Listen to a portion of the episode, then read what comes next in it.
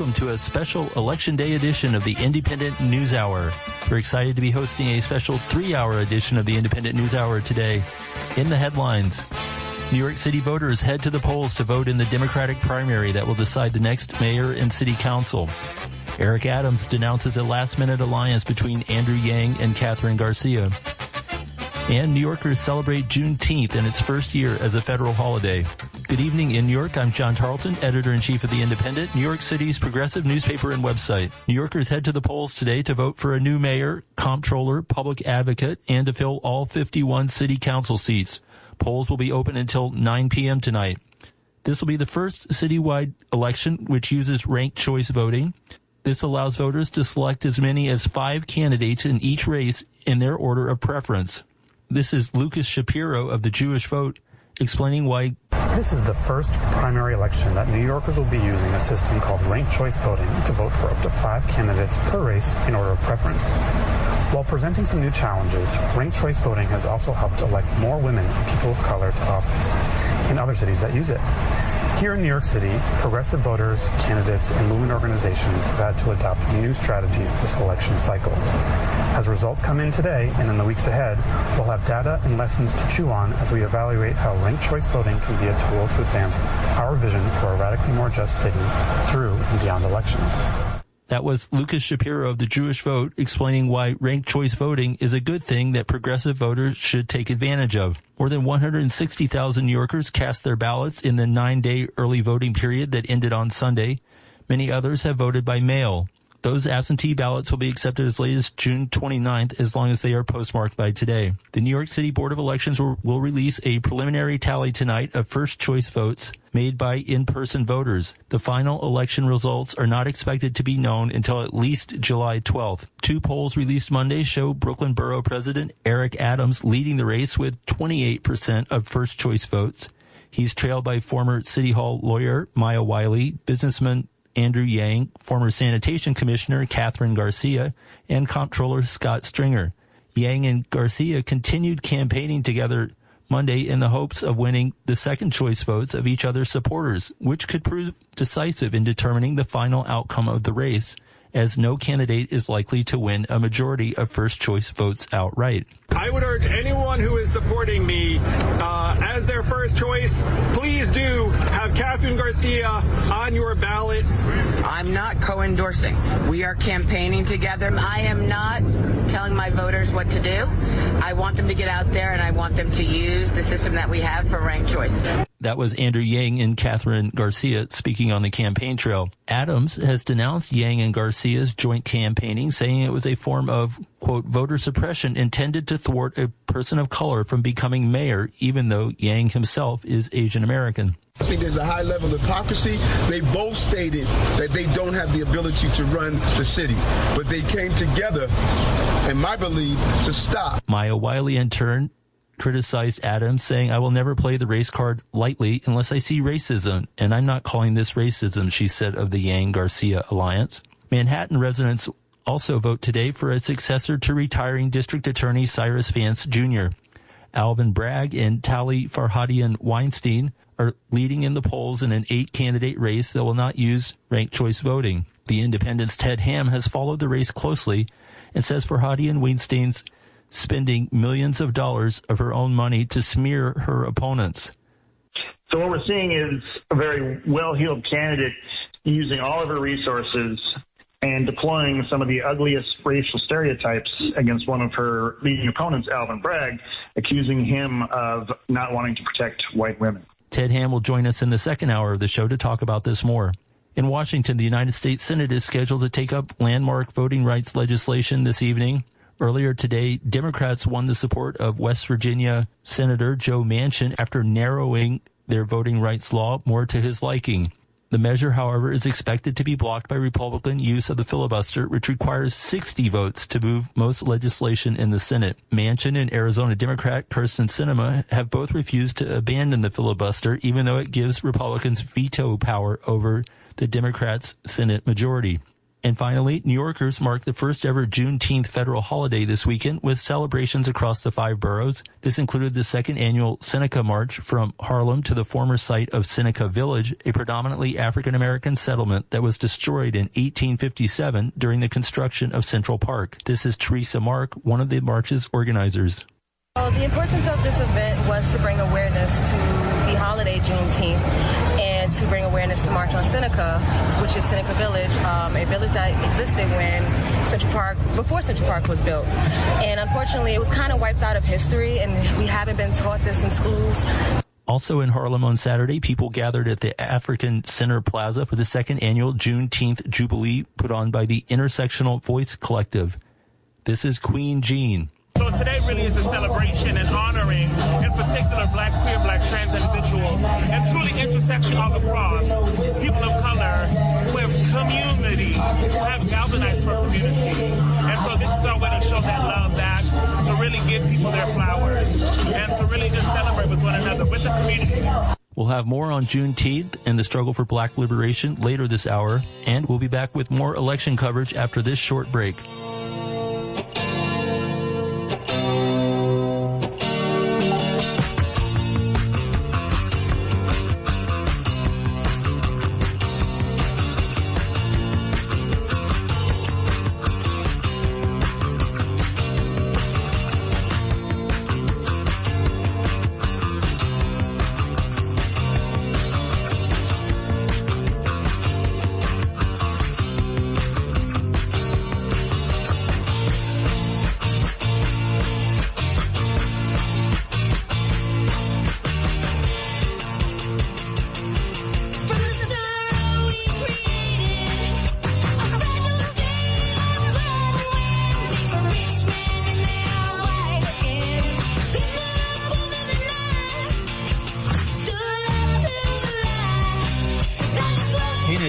Super quick.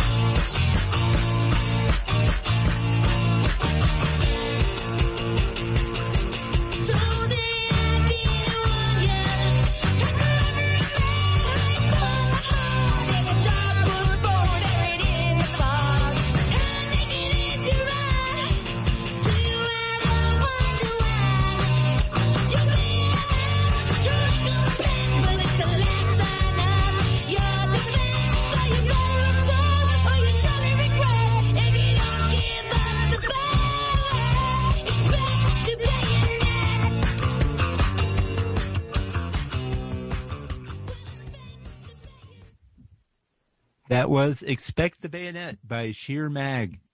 And you're listening to the Independence News Hour on WBAI Radio in New York. I'm John Tarleton, the Indies editor in chief. You can find our recently released June print edition in our red and white news boxes across the city. You can also find us online at indypendent.org. Uh, in fact, today's Indypendent News Hour is going to be three hours long. We're excited to be hosting a three hour election special this evening as New Yorkers go to the polls in a historic election today. We have all kinds of great guests lined up, and we'll be having live reports from the field from polling stations as well a little later in the show. And today, co-hosting with me for the first hour is Natasha Santos. Tasha, welcome to the show. Hi, John. It's great to be with you and with all our listeners on 99.5 FM and streaming on WBAI.org. Great.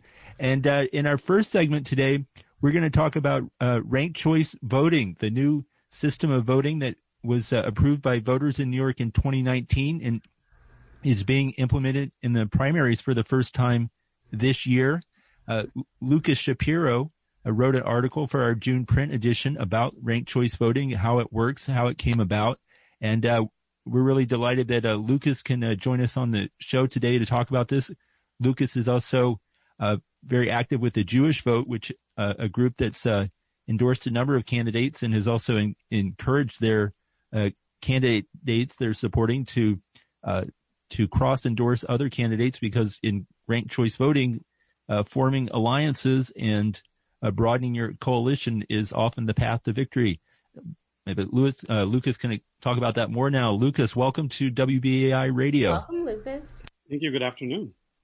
So, um, just to get started here, uh, Lucas, uh, can you explain how, uh, just explain a little bit more about how ranked choice voting works, and and how did New York City get ranked choice voting, and where has it already been in effect, and um, why do you think it's a, a, a good system to transition to?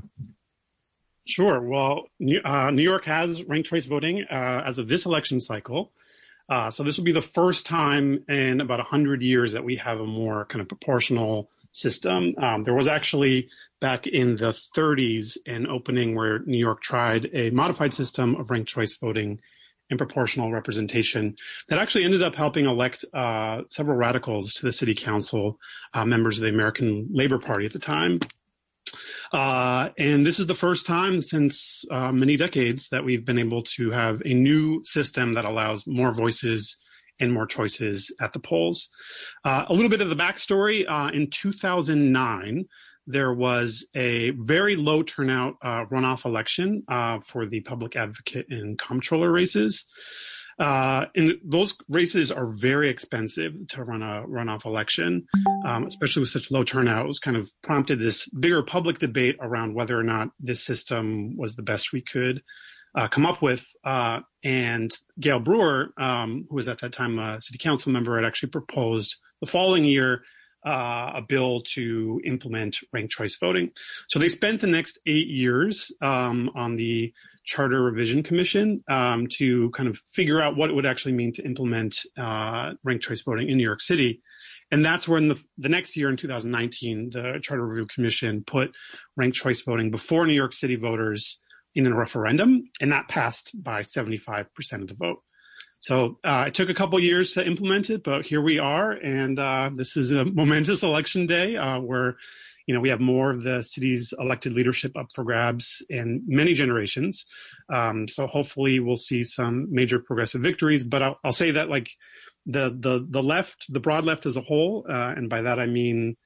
Uh, movement organizations that are able to uh, endorse candidates, the candidates themselves, um, there's been some hesitancy to really lean into ranked choice voting strategy, and it's been a little bit confusing too for voters to figure out how to fill out their ballots. So um, I expect expect that we will uh, become much more used to the system uh, in the years ahead, but we'll obviously be kind of chewing over the election results um, as they come in tonight, and then over the next couple weeks to really see what the impact of ranked choice voting was uh, across races up and down the ballot. John, thank you so much. I mean, sorry, Lucas, thank you so much for that history and context. Um, I think you really painted a clear picture on um, how things are working and how we got here. So now that we're here, um, do you sense that New Yorkers um, were becoming more clear about how rank voice choice, rank voice, rank choice voting works um, as we got closer to election day? Because I know the, a lot of the folks I spoke to were really confused um, on how it works. Do you think people are more comfortable with it now that uh, there's been enough time for people to get acquainted and learn more? Yeah, I think that confusion is warranted and to be expected for a, a new system. And, uh, you know, there's some critiques of ranked choice voting, or sometimes people call it RCV. Uh, you know, that it's already uh, hard to encourage people to vote. We have um, traditionally a pretty low voter turnout compared to many other countries around the world. Um, so some people say, you know, this was this is another barrier for people to um, able to exercise their franchise. But there's been some recent polling that showed that upwards of 80% of New Yorkers felt very comfortable, or New York City voters, uh, people who are, who participated in, in, in this election cycle, that they felt quite comfortable with the process. Uh, and it's, I mean, some of that is because it actually, I think, creates more intrigue around the elections because uh, people are not just thinking about who's their favorite pick; they're thinking about the range of candidates out there uh, and how they want to structure their ballot. I actually even had some confusion myself around how they would tabulate the votes uh, and in different rounds of how they come up with um, the winning candidate. Yeah. So it's totally understandable that people have some questions. Um, New York City has done, I think, a decent effort to do voter education. If you, you know, are a registered voter, you probably got some materials in the mail. Uh, there's been, you know, ads uh, on the subways and elsewhere uh, to educate folks. But I think, you know, more and more people will become much more used to the system and, and think about the political implications for it as well. Yeah.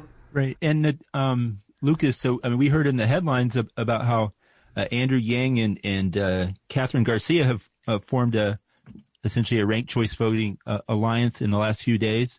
Uh, your thoughts on that, as well as the uh, failure of progressive mayoral candidates Maya Wiley, Scott Stringer, Dianne Morales to to form a, a similar coalition. Wiley has the strongest showing in the polls right now of the progressive candidates, but it seems like she's going to need to pick up a lot more support to make it to 51% at the end of this process. Yeah, I mean, I think some of the disparaging of the last minute alliances, um, well, in particular with Yang and Garcia's, a little bit misplaced because we're actually this is part of the reason for ranked choice voting is it should encourage uh, candidates to form alliances and to kind of broaden their appeal with different constituencies.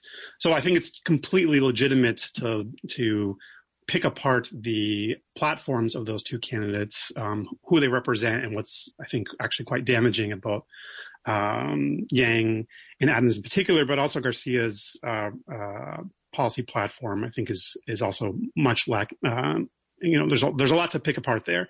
Um, but as far as like the progressive lane, I mean, this is something that the Jewish vote, which is the kind of electoral arm of JFREJ, which is Jews for Racial and Economic Justice. Um, this is something that we were really trying to lean into. So we actually had done a ranked endorsement earlier on with Dianne Morales as our number one and Scott Stringer and Maya Wiley as our share number two. So really trying to encourage progressive voters. These are the folks that you should be putting at the top of your ballot to kind of clear a progressive lane um, and also, I mean, this is part of the logic of ranked choice voting is you want to have the number two votes of um, of other candidates because uh, if you don't end up crossing the threshold to win, uh, sorry, if if, if um, the other candidate doesn't cross the threshold, their number two votes can come into effect, and those can support you. Uh, so this is something that you know, obviously, the quite a bit of mishegas. This, uh, especially on the mayor, the mayoral side of this election, uh, with some of the scandals that plagued the Stringer campaign and then some of the internal turmoil, turmoil within Dianne Morales's um, team her, themselves, we actually ended up kind of uh, editing our endorsements to to put Maya Wiley is at the top of our endorsement ticket. But it is unfortunate that there wasn't more of a concerted ranked choice voting strategy across the progressive community, not just for the mayoral's race, which where those consequences are obviously quite high, but also you know, the city council, some of the borough president races, comptroller, public advocate, et cetera. Yeah, I think um, you made a lot of really good points. And this is a new system, so as our um, political candidates begin to navigate it, I think strategies will change, hopefully. But I, um, you're you're way more knowledgeable on, on it than I am. Um, and as for your group, the Jewish uh, vote, um, how have they approached ranked choice voting? So we really leaned into ranked choice voting. Um, you know, the Jewish vote is actually only a few years old as a C4 organization. It's the kind of legal term for organizations that are able to endorse candidates directly. Uh, but this was like a substantial expansion of our uh, political footprint. Uh, so in the end, we ended up endorsing over 45 candidates, uh, many times more than one candidate running for the same seat. Uh, so there's actually a couple races where we endorsed three candidates um, for the same seat, uh, especially in a couple council districts. And the logic there being again trying to make sure that there's a clear progressive lane. There's there's over 300 candidates who are running for local office this um, election cycle. Sometimes there were like 20 candidates in the same race, so it was really hard for voters to really pick which is the one. There's often several really qualified candidates who have a vision for a much more radically just city. Uh, and instead of having everyone kind of put their eggs in one basket, uh, we want to showcase that there's several options in some of these races of people that uh, we want to guarantee that there one of those progressives comes out on top. And in a couple races, we actually saw the candidates coming together um, and showing up in the similar spaces in a very camaraderie fashion um, instead of you know disparaging each other those progressive candidates i'm thinking of some districts like district 5 and 7 manhattan uh, where the candidates that we endorsed, um, you know, were kind of helping team up to make sure that they were able to overcome kind of a more establishment machine backed candidate.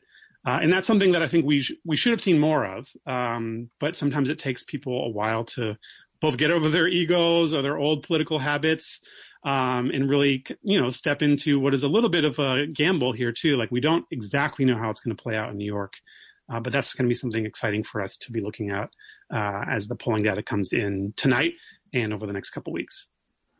Right. Yeah. It, it's a new system, and and we're not going to know the outcome of a lot of these races in, until at least uh, July 12th. Uh, so this is going to be a a process for sure. Though by the end of tonight, we should know the the first choice uh, tallies for everybody who voted today, as well as everybody who participated in early voting.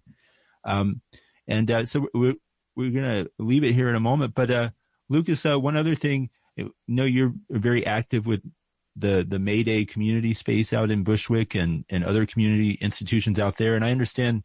Uh, there's going to be an election night uh, watch party uh, out in Bushwick that you're a part of. do you want to tell us just a little bit about that? Um, an Absolutely. activist institution out there is uh, uh, coming back to life after the pandemic. I understand. Yes, this is me switching hats from a partisan one to a nonpartisan one. Uh, where Mayday Space, where I serve on the collective, uh, we are co-hosting a election night returns party uh, at our sister space Starr Bar, which is I think the only nightlife venue in New York City that's explicitly dedicated to supporting social justice organizing.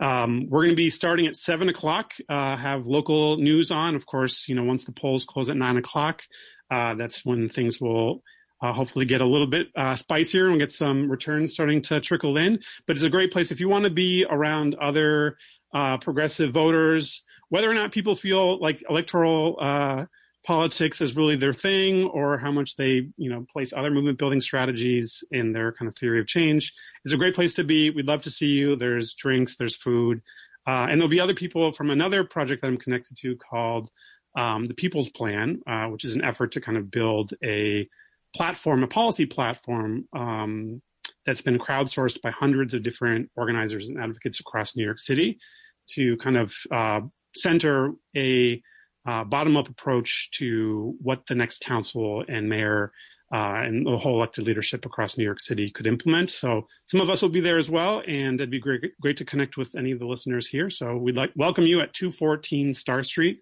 Again, that's Starr Bar with two R's, Starr with two R's at 214 Starr Street. Uh, we'll be there starting at seven uh, and probably going until around midnight. Great. Starr Bar. right, and that's off the uh, Jefferson stop on the L train. And uh, will there be an outdoor component to this, um, or will it be entirely indoor? Just for there's also an outdoors uh, seating area um, where people can bring drinks and hang out there. Uh, but I think we're going to be using the main wall in the back uh, to project. Uh, we have a huge projector and wall that we can put the probably the New York One or Pix Eleven news up um, for people to watch the returns coming in. Okay, that sounds great. So both indoor and outdoor for uh, people uh, who uh, may have uh, COVID concerns or just uh, gotten accustomed to breathing outdoor air when they socialize with people. But uh, Lucas Shapiro, thank you so much for joining us this evening on WBAI Radio to talk about ranked choice voting and all the great work that Jewish Vote has been doing. Thank you so much, uh, and hopefully we'll have some good returns uh, tonight and in the weeks ahead. You bet. Thank you. All right, we'll be back with uh, our next segment after a short music break.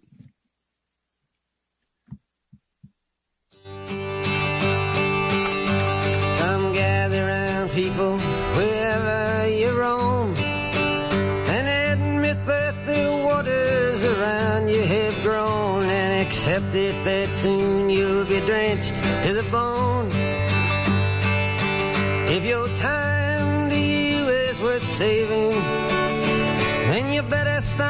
Swimming or oh, you'll sink like a stone. Or the times they are a changing.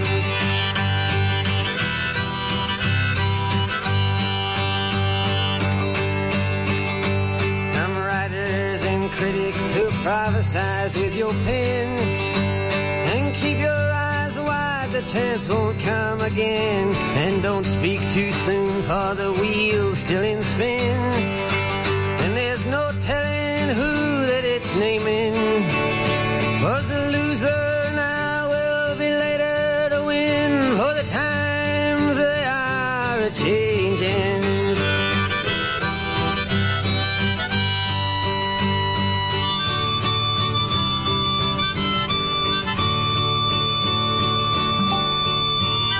From senators, congressmen, please heed the call. Stand in the doorway, don't lock up the hall. For he that gets hurt will be he who has stalled.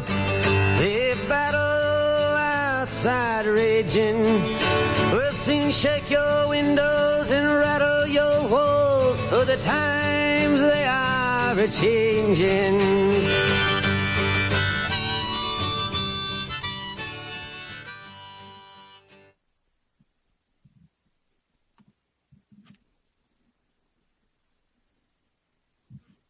Oh my goodness, what you never want on the radio, silence. My bad, everybody.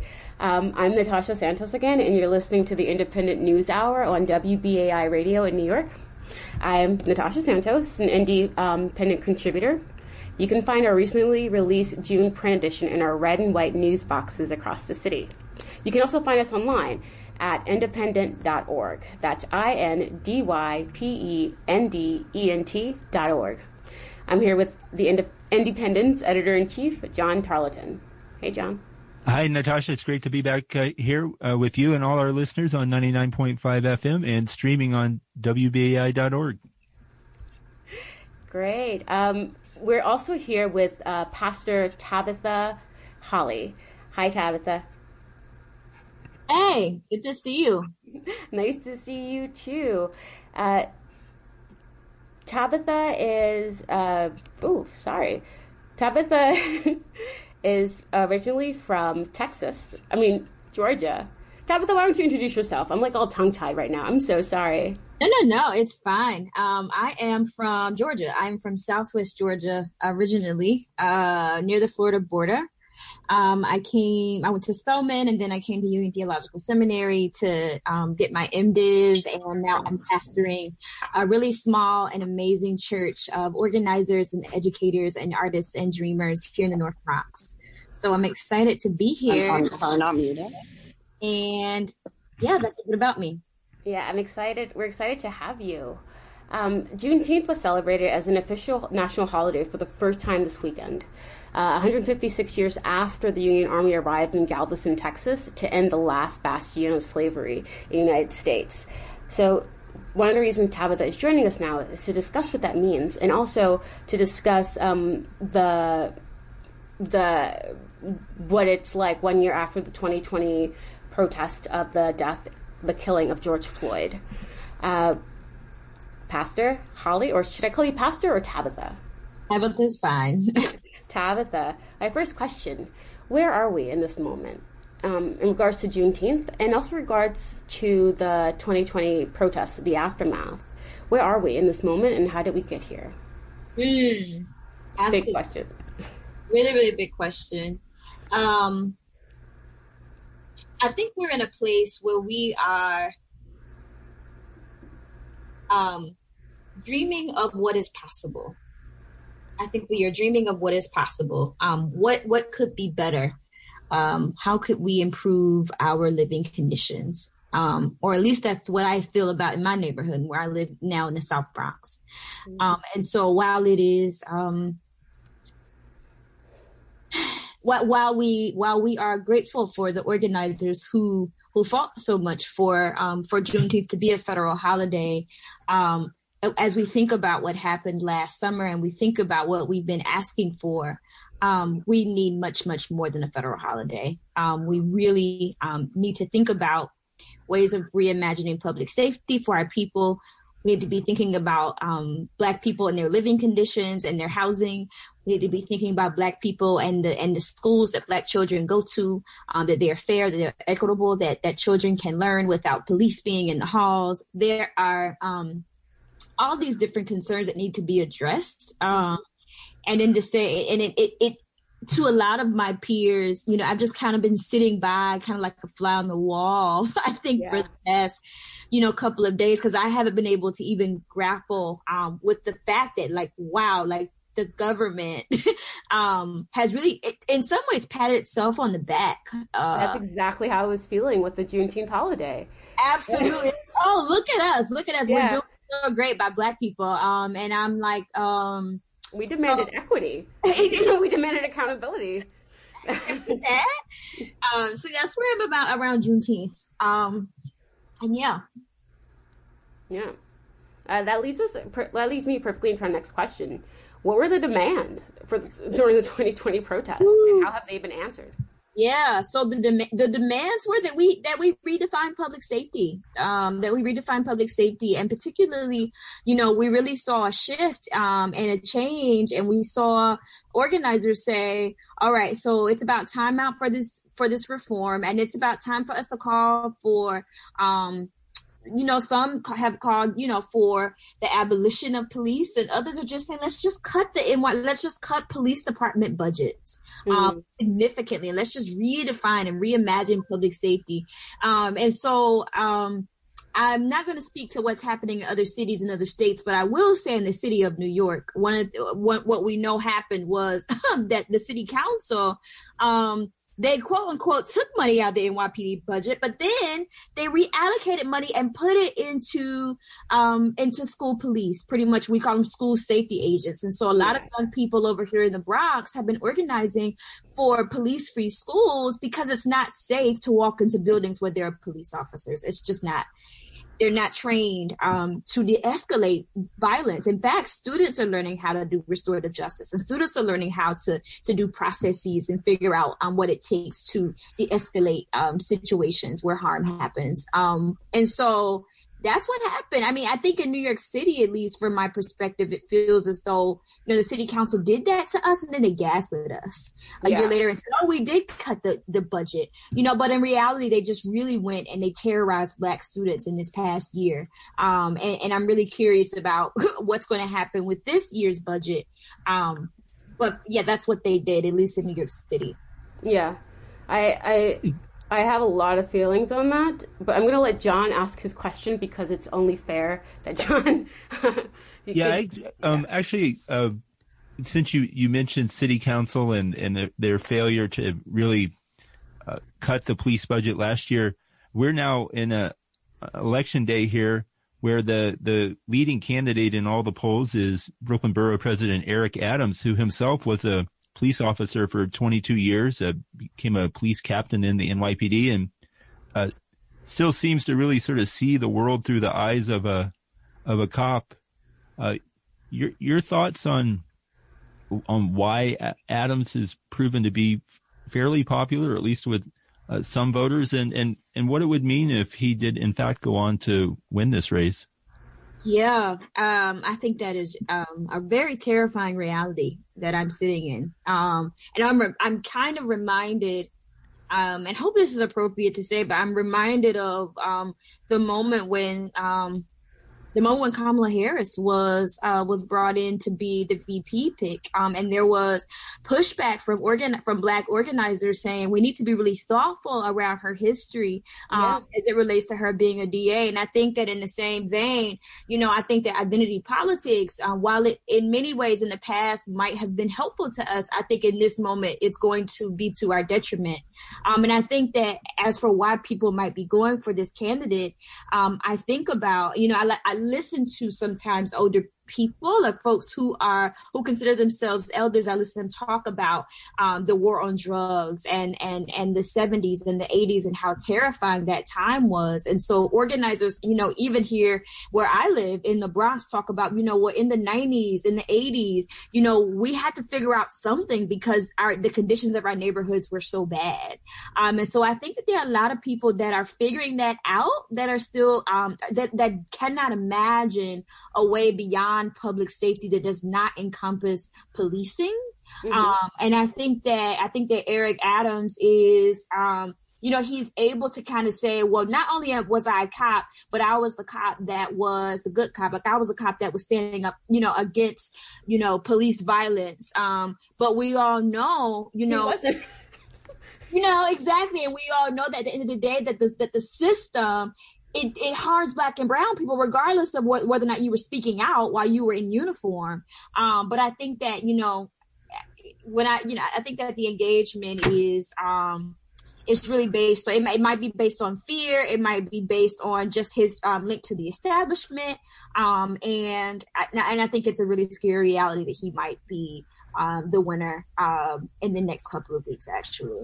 Um, I'm, I'm really afraid about what that might mean for us for me, I'm just really surprised that a lot of our, maybe not surprised, but I want, I'm disappointed and I also want some explanation as to why a lot of our elder black church going folks are supporting him in the polls.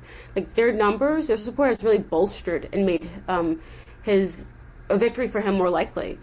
Why do you think, why do you think, especially after last summer and the, the, the ask, the, the the discussion on reimagining is taking place that there's still much so much support for Eric Adams and also uh, Yang.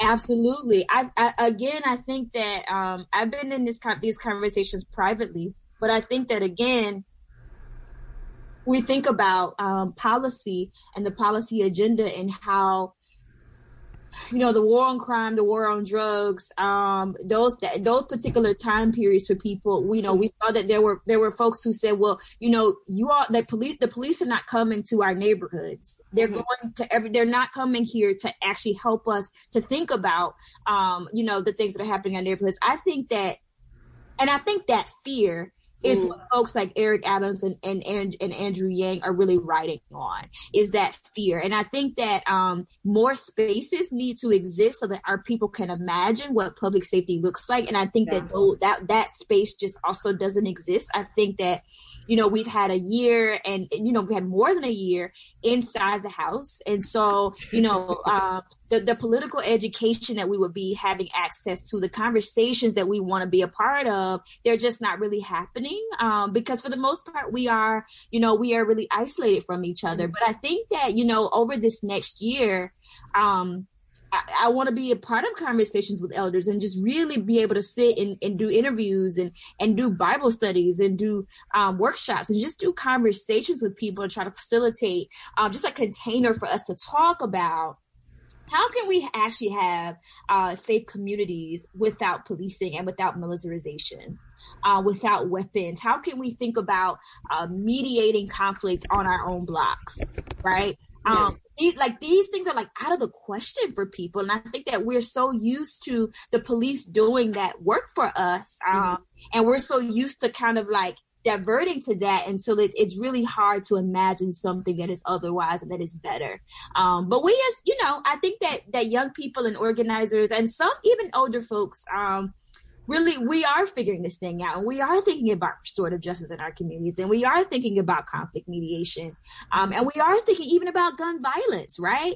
Um, we have folks who are who already are thinking through this um, and so again i think that eric adams and, and andrew yang are riding on um, on the fears of the people about like we're not going to be safe you know or um and we see what's happening. We see what's happening on the trains. We see what's happening with the opioid crisis. And i think that people are afraid of of moving back into a particular era um and just cannot imagine otherwise possibilities for safety. I think what's surprising to me um when i hear when i hear and i've heard the same thing you've heard that like we don't want to go back to the 80s and 90s where cops didn't come to our neighborhoods where there was a lot of danger and um, lack of opportunities. When I think back to those times, as someone who was raised during the in the 90s, I think that the cops didn't make me feel safe. Mm-hmm. when they did come to my when they did come to my community, they were arresting my brothers. They exactly. were arresting my father. They were um, pulling out guns, and they were putting me in foster care. Mm-hmm. Um, and as an adult, looking back at that time, I think a lot of my lack of safety and access had more to do with the disinvestment in my community of Brownsville, of Astoria, Queens, of Coney Island than it did in um, the police. Or mm-hmm. maybe those, well, or maybe those two, those two are really linked, right? There was, as we invest more in police as a form of community safety, but also as a form of social social work, um, social control. Exactly. So, social, so social control instead of social work, where we're disinvesting or taking money away from um, real networks of safety and community. Exactly. I just wanted to say also, like, I'm not taking, I'm, I'm, I'm being, I'm actually being very nice and compassionate. And what I really want to say also at the root of, you know, why a lot of black folks might be for very pro Eric Adams and Andrew Yang and in this public safety conversation, it's just also respectability. Mm. The, it's also, what does that mean? I mean, when I talk about respectability, I mean aspiring to be um, a particular part of the middle class and aspiring to separate oneself from from what it means to be hood or what does it mean to be, you know. And so I think that I'm a good black folk. Yeah, I'm a good black person, so I don't do wrong anyway. I don't do crime anyway. So those people on the streets or those people who are having mental health crises, those people who are addicts, like they are in the wrong. So they should be taken off and they should be jailed. They should mm. be treated a particular kind of way. Um, so that's the other thing is that some, a lot of people, I mean, some people do aspire, um, to be that way and to think in that way. And they don't, they don't necessarily think about, um, the masses really, um, and what the masses need. So yes. What are, what are the black community's needs in this moment? Um, in this election, as we, as people head to the polls or come back from the polls, what uh, have you heard or do you know are in a lot of black people's minds, um, especially after the pandemic? What are their needs politically, socially? Um, yeah, what do they need? Yeah, yeah, and yeah. also what's on their minds. I, you know, I'm, I'm thinking about, you know, and I'm, I, I don't think about these things separately, but I'm thinking, I'm thinking a lot about economics in this mm. moment. I'm thinking a lot about, um, about the fact that people lost jobs and the fact that a lot of people are not going to go back to low paying jobs. A lot of people are not going to go back to, um, they're not going to go back to jobs where they don't have health insurance, where they don't have uh, benefit packages packages that will allow them to live and survive and be in their best, in their fullest potential. Um, and so I think that you know, there are a lot of ways in which, which this is an economic question. There are a lot of people who are thinking through, you know, how are they going to pay back their rent? You know, how are people going to put food on the table? Um, and, and even when I think about those particular, you know, health insurance, I'm thinking about all these things. And there's a lot of, there's pieces of legislation and there are, there are safety nets and there are things like, you know, the rental assistance program that I'm thinking about off the top of my head. But then I imagine, you know, for some black people, how are these people going to get access to certain resources if you're afraid of talking to your landlord? So for example, so so there are there are things that are in place, but I'm I'm worried about the bureau, the bureaucratic processes of receiving the resources that that that we need. Um and so yeah, I, for the most part I'm thinking in terms of economics in terms of what black people need. I think that black people need food, shelter, and and and, they, and black people deserve to thrive and, and and if we don't have you know our basic needs met and i don't even i don't even see a possibility for thriving. Right i mean I, if, I, if I can just hop in here for a sec uh, just going back to something you were saying a little earlier just um, it made me think that um, i mean one thing we're maybe seeing in this election here it, it, you know is that the black community is not entirely a, a monolith. I mean uh, we have three three black candidates in the race. We have, I mean, Ray McGuire, a former Wall Street banker, and then we have Eric Adams, the uh, sort of authoritarian, uh, working class cop, as he likes to portray himself, and then we have uh, Maya Wiley, uh, much more, uh, a little more progressive politically, uh, certainly than those other two. And um, I saw a tweet last night that kind of broke my brain a little bit where somebody uh, made the point that uh, Eric Adams was trying to assemble an, a rainbow coalition of uh, uh, mm-hmm. outer borough uh, Archie Bunkers. Of course, Archie Bunkers are sort of the art, art, archetypical uh, white racist from the outer boroughs, but that there, there's sort of this potential vote out there of um, middle class homeowners of various races that, that live in the outer boroughs that um, are, are wary of defund the police and are more concerned about sort of holding on to what they have and not seeing it, it disappear. So I don't know. Talk about that a, a little bit. Just yeah. That this, that, that the, the needs in the, in the black community seem to be divergent. There's people that are desperate and, you know, really struggling and, um, don't have much and, and the, and the government really does very little or nothing for them. And then there's other people that are a little further along and, and, and maybe they want to hold on to what they have. And then there's even people like Ray McGuire that have done really well. And, um, you know, yeah. I think that is sad. And I'm going to say why I think that's sad. Um, because the way generational wealth actually happens in this com- in this country, um, the way that it actually is set up, um, is that it is set up literally on the premise of slavery. So if you th- if we think about hundreds and hundreds of years of generational wealth that we have lost, there are ways in which black people will never um will never be able to be on the same level wealth wise as white people. Um and so I think it's sad that some of us believe that we can somehow work our way um, out of being um, a particular class of black because that's just not the way that's just not the way that wealth works and I, yeah it's not the way wealth in america works it's not the way like it's not how any of this works exactly you're just not going to work your way out really of being black and you're not you mm. know you are not going to make you're it's just not a reality. You're not going to be a Jeff Bezos. And a lot of people are, you know, buy a house, you know, and I think they imagine themselves as you know, just somehow, um, you know, on a Bill Gates, Jeff Bezos level, I'm just like, that is not, that's not your reality. Yeah. And in yep. fact, in the policies and the, and the things that you think you're voting for that are going to help you, you know, they're going to put you further behind. And before you, I mean, before we know it, we're, you know, I, I, that's what I was going to say. I was going to say, I think it's just sad. Um, and I think it's going to be sad to see some of those people, um, see that their candidates are going to turn their backs on them. Mm-hmm. Um, and it's just going to be sad to see. It's going to be really sad to watch. Yeah, one of the pastors at uh, Concord Baptist and I were talking, Candace, Candace Simpson. She said um, a lot of their support in the um, for Eric Adams in the Black church-going community is because he shows up, right? He shows up, mm-hmm. like physically shows up in the way that other politicians don't he doesn't like he comes to events he like they know his face and i think they equate that with um, care or with um, uh, similarities in politics or goals.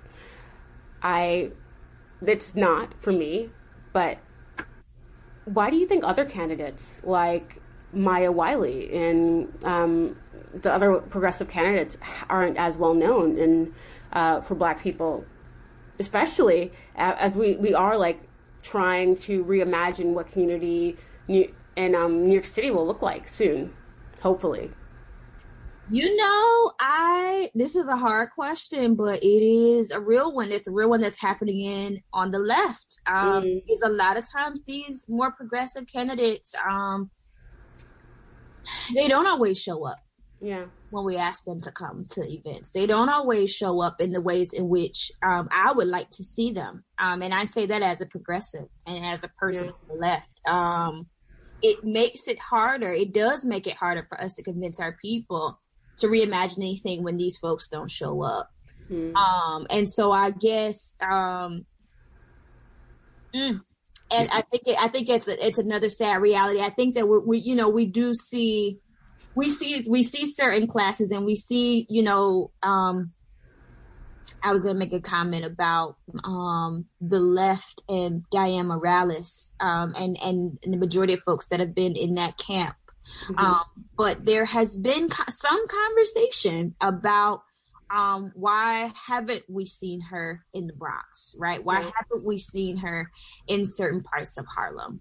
Um, and the question is, you know, is it because I, you know, today I was actually out canvassing and I was doing some work, you know, for poll visibility for for a candidate that I really appreciate. Yeah. Um, and apparently someone walked by and was like, you know, why is Eric Adams not here in the Bronx? And the person said to them, well, the Bronx voter turnout is so low until a lot of these candidates say like what's the why am i even going over there like why yeah. am i even go, why am i going to go to a place where you know you know like i said the vote like i might quote unquote be wasting my time mm. um that's such a, i mean it, it it it at the end of the day that type of thinking um you know, it really it really says a lot to me about the way white supremacy works, right? Um, is to think about people in terms of numbers and not thinking about people in terms of them being people who deserve to be respected mm. um, and who deserve to be paid attention to, regardless of what they can do for you, right? Um, what does it yeah. mean to to show up for a community um, because they need someone to show up for them?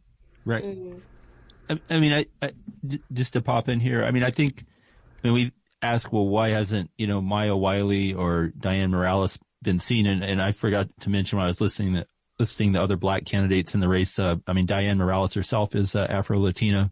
Um, but I mean, these are both Morales and Wiley are fir- first time candidates. This year is the first time they've ever run for anything. I mean, Eric Adams was highly visible as a, uh, you know, a figure within law enforcement in the 1990s uh, with the hundred um, law enforcement officers who care, and then later spent um, a de- uh, I think six or seven years in the state senate, and he's been borough president for eight years.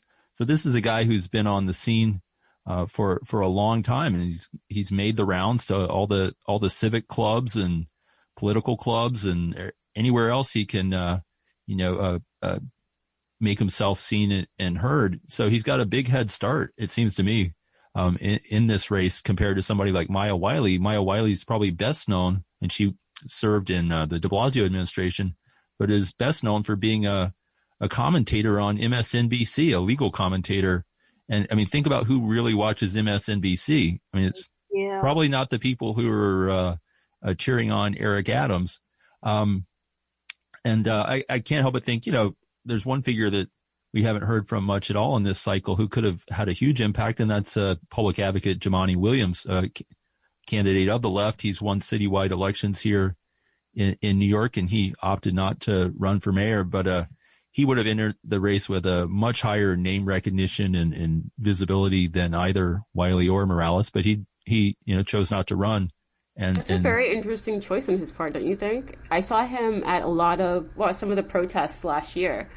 Um, he was incredible. He he acted more like a mayor than De Blasio. I mean, he was everywhere and, and was really a, a, a powerful force, um, both urging a certain means? amount of calm, but also you know demanding that the police be accountable. And then and then he's kind of stepped back some.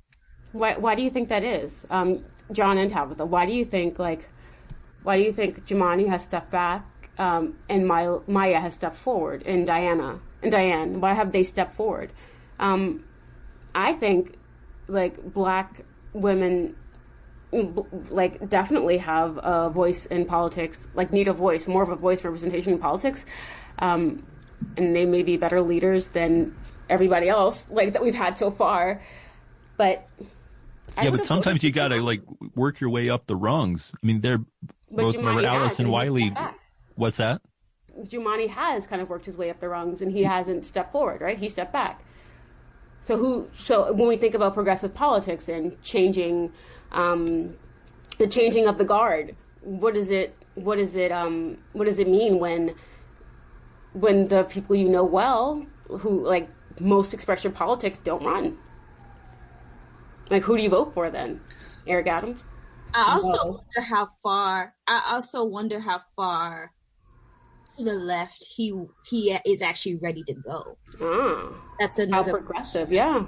Yeah, I wonder because I think that this is a thing that I've been coming up against since this past year mm-hmm. is a lot of people who are really um really anti-police brutality are still not quite ready to say we need to defund the police and redefine public safety. Um, not everyone um, is ready to move in in a in the farthest direction, and I think that like I, I think that it's it's scary to make that step. And even as I think about who is actually who who outright say we need to defund the police and, and redefine public safety, the only person that I really see do that, well, there's two people. Of course, there's Dianne Morales and there's Paperboy Prince. um, Paperboy Prince has my vote. You know what? He does, though. Good thing we all get five votes today, so we can all yeah. vote for Paperboy Prince and, and maybe some other folks who have a chance as well. I would vote for Paperboy Prince over Yang or Adams. like my votes are like Wiley, Paperboy Prince, Dianne Morales. I know quite a few people who have him up there in their top three. Absolutely. Mm, yeah, because he like shows up um, in really fun new ways. Uh, and he's also progressive. Mm-hmm.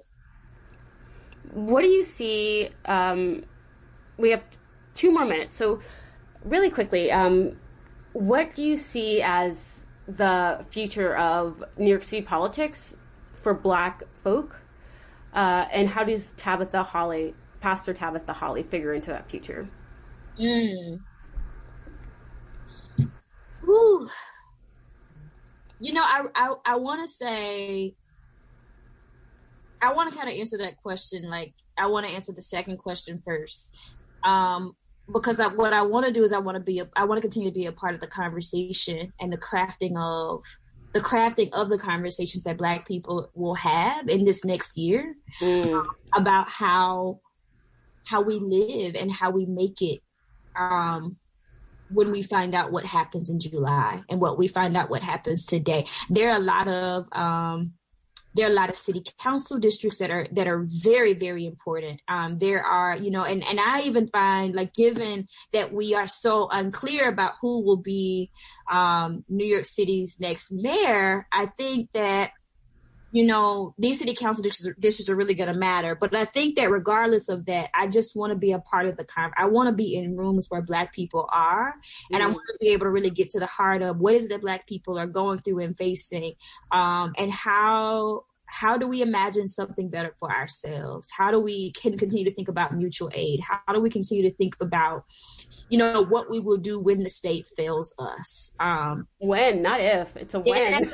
when fails us, what is our plan? Um, yeah. What is our plan for survival? And we've been here before. Mm. Um, so that that is um, I know that black people are capable and amazing and beautiful and um, and that and that we we have done this before and I yeah. think we're going to be imagining what we're going to do again over this next year. Um, and I'm just excited about being a part of that conversation. Um, the just the, the conversation about dreaming and imagination um, beyond what is. Mm. Thank you so much, Tabitha. Um, Tabitha is the pastor of uh, sorry of. Can you say your church again? It's the the New Day Church in Northwest Bronx, an open and affirming, um, independent denominational community of organizers, educators, artists, young people, and dreamers committed to building the movement of God against the forces of empire. Um, Tabitha has been so wonderful and given us so much to consider and think about. You're invited back anytime. Uh, if you want to catch up with uh, Tabitha, visit her at uh, the New Day Church. Uh, and speaking of reimagining and what it means, uh, Brooklyn for Peace will be having a workshop on the proposed legislations of the George Floyd Act versus the Breathe Act at the end of Jan- July. So if you'd like to join us uh, at that workshop, please check out our website. Uh, and I'm going to hand it over to uh, John because we're going to go on a little music break. Okay, yes, we're going to take a short break and then we'll be back with our second hour of our election night special. Again, uh, Tabitha, thank you so much for joining us. And also Natasha Santos, thank you for mm-hmm. Helping co-host our, our first hour of the show. And we look forward to having you uh, co-hosting uh, more, more shows with us in the future. Uh, thank, thank you, you, John. Yeah, you guys have been amazing. All righty. Hi, Grandma and Mommy. okay, we'll be back after, after this uh, short break, and we'll have uh, hopefully a field report, and we'll hear from uh, Tom Robbins, legendary journalist here in New York.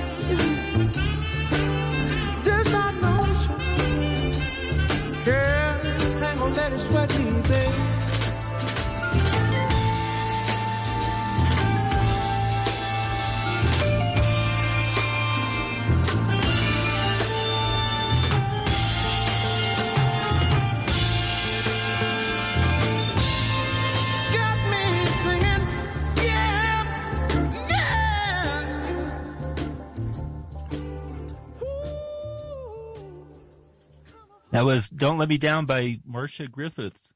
You're listening to WBAI 99.5 FM, and this is the Indypendent News Hour, our special election night edition. Actually, three hours. We're now entering the second hour of our show. And in a few minutes, we're going to uh, go to a legendary New York journalist, uh, Tom Robbins, who will be joining us to share his analysis about today. Uh, but first of all, uh, we're going to uh, try to hear uh, from a voter or two in Brooklyn. Amba Guerguerian, are are you with us, indie reporter out in the field? I'm here, and I'm with Julia Thomas, and we're in District 35, and Julia um, is ready to to do do a little interview with a voter that we have here. Great. Um, if you could ask the voter to uh, share their name, if they only want to give their first name, that's fine. But we'd love to hear oh, how they voted and, and what their uh, concerns are when they went into the voting booth today. Um, my name is Lydia. I'll give my first name. Um, what do you mean? How did I vote? Did, uh, uh can you tell us who you voted for mayor? I'd rather not. Okay. Um, and, and w- when you did vote, what, what what were your top concerns as you evaluated the candidates?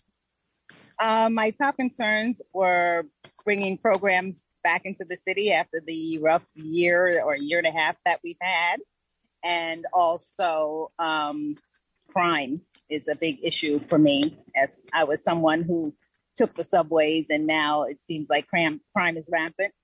So that was a big concern of mine. Right. And and Lydia, uh, you know, this is also the first time in New York has ever had ranked choice voting what was your experience like and how did that this new system also shape the amount of research that you did on candidates um, i think it's a good system it may be confusing for some but it was i felt like having more choices uh, made me happy that we would have more options and that you know if you just picked one or two it was it's not over you know, um, I know it's going to take a while to get the rankings in, possibly if there isn't a 50% majority, but I think it's a good thing. I like the new system.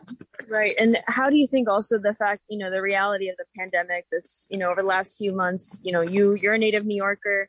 Uh, usually, you know, I mean, of course, the candidates have still been out in the field, you know, campaigning a lot on a grassroots level this year as much as possible but it's a bit different than normal election years and election cycles. I guess in your experience, how was your, you know, did you sort of interact firsthand with, you know, people in your district, with candidates? And I guess what was your experience like just thinking about sort of as a voter, um, just getting that face time and kind of uh, firsthand experience with candidates? Um, I didn't get any face time or firsthand experience with candidates. It was more with speaking with coworkers or speaking with neighbors. Um, a lot of literature was given out, uh, things on Facebook, which sometimes you take seriously, sometimes you don't, reading news articles. Uh, and that was mostly what, you know, I went with this year. Right. And, you know, just thinking about, I guess, you know, uh, also just elaborating a little bit more on your concerns and priorities. Um, I guess, are there particular, um, you know, thinking about this district, are there particular um, positions or um, you know that you're particularly think are really important that you would like to you have strong opinions about who should be elected? Um no i just hope that everyone works together. I know there are a lot of promises made before people are in office but afterwards i hope that everyone can get on one accord to get us back um, get us back where we need to be. There are a lot of programs that were dropped. There are a lot of concerns that neighbors and, and people who are in and out of the area have. And hopefully they will come back into the area or speak to us again moving forward and get some work done. If if I can uh, pop in, Lydia, um, just to follow up on the, what you mentioned earlier, your concern about crime and and you said the subways felt more dangerous. What would you like to see the next mayor do about uh, crime? Um, you know, that's a tough one. Uh, you can't put a policeman, I don't believe it's feasible on every train, but maybe in every few stations. I don't know. That's a hard one to answer. Okay. But something has to be done. Um, you know, I tend not to go back out at night because just too many things happen. So when I come in from work, pretty much I'm in. It's uncomfortable now. And I think that may be an issue going forward with visitors, with people who live here. So they need to take care of that as New York opens back up. Okay, well, we, we thank you for sharing your, your time and your thoughts with us here on WBAI Radio. Thank you. All right. Well, Amba and Julia, uh, thank you for your good work out in the field. We hope to hear from uh, more voters um, uh, at the half hour. And um, moving on to our, our next guest is uh, Tom Robbins. He uh, ordinarily hosts a 6 p.m. show on Mondays on WBAI, Deadline uh, NYC. he is also, for many decades, reporter for the Village Voice, really one of the great uh, journalists here in, in, New York City. Uh, he and Wayne Barrett were really the twin anchors of the Voice for so many years. So much uh, great work they did, and uh, you know, Tom has probably forgotten more about uh, New York politics than many of us will ever know. And uh, Tom, it's so great to have you join us tonight on this election day to to share your perspective. Well, you know, I, I, want to caution the readers or the listeners that all that kind things that John says is, you know, it's very kind, but I, I it's not quite on the money. I, I've forgotten so many things that, uh, you know, it surpasses what I ever knew. It's true. um, you know, it, it's funny. Uh, you, you talk about the work that Wayne Barrett and I did at The Voice. I missed The Voice in this election a great deal. You know, I just, it's not so much the voice itself because they're trying to come back, but like the way that we would try to go at these races, John, was was early on try to look at each one of the candidates and just try to see like what is there about them that we don't know and that we should know. And I'm so struck by the fact that a lot of the press was very late to that game. You know, it was only just over the weekend that we saw a, a fairly decent story about Eric Adams' role uh, in the NYPD in the New York Times. There'd been an earlier one in the city, the online edition, but that's such a really important issue for people to understand. And I, that that was the kind of stuff that that Barrett and myself and, and others at The Voice did back in the day. And and so I, I sort of missed that kind of uh, aggressive, sort of deep dig approach to this race because there was so much there that I thought people needed to know and, and didn't hear in a timely fashion. And, and speaking of the front runner, Eric Adams, uh, it, yeah. it, what do you think uh, people should know or, or maybe barely know about him?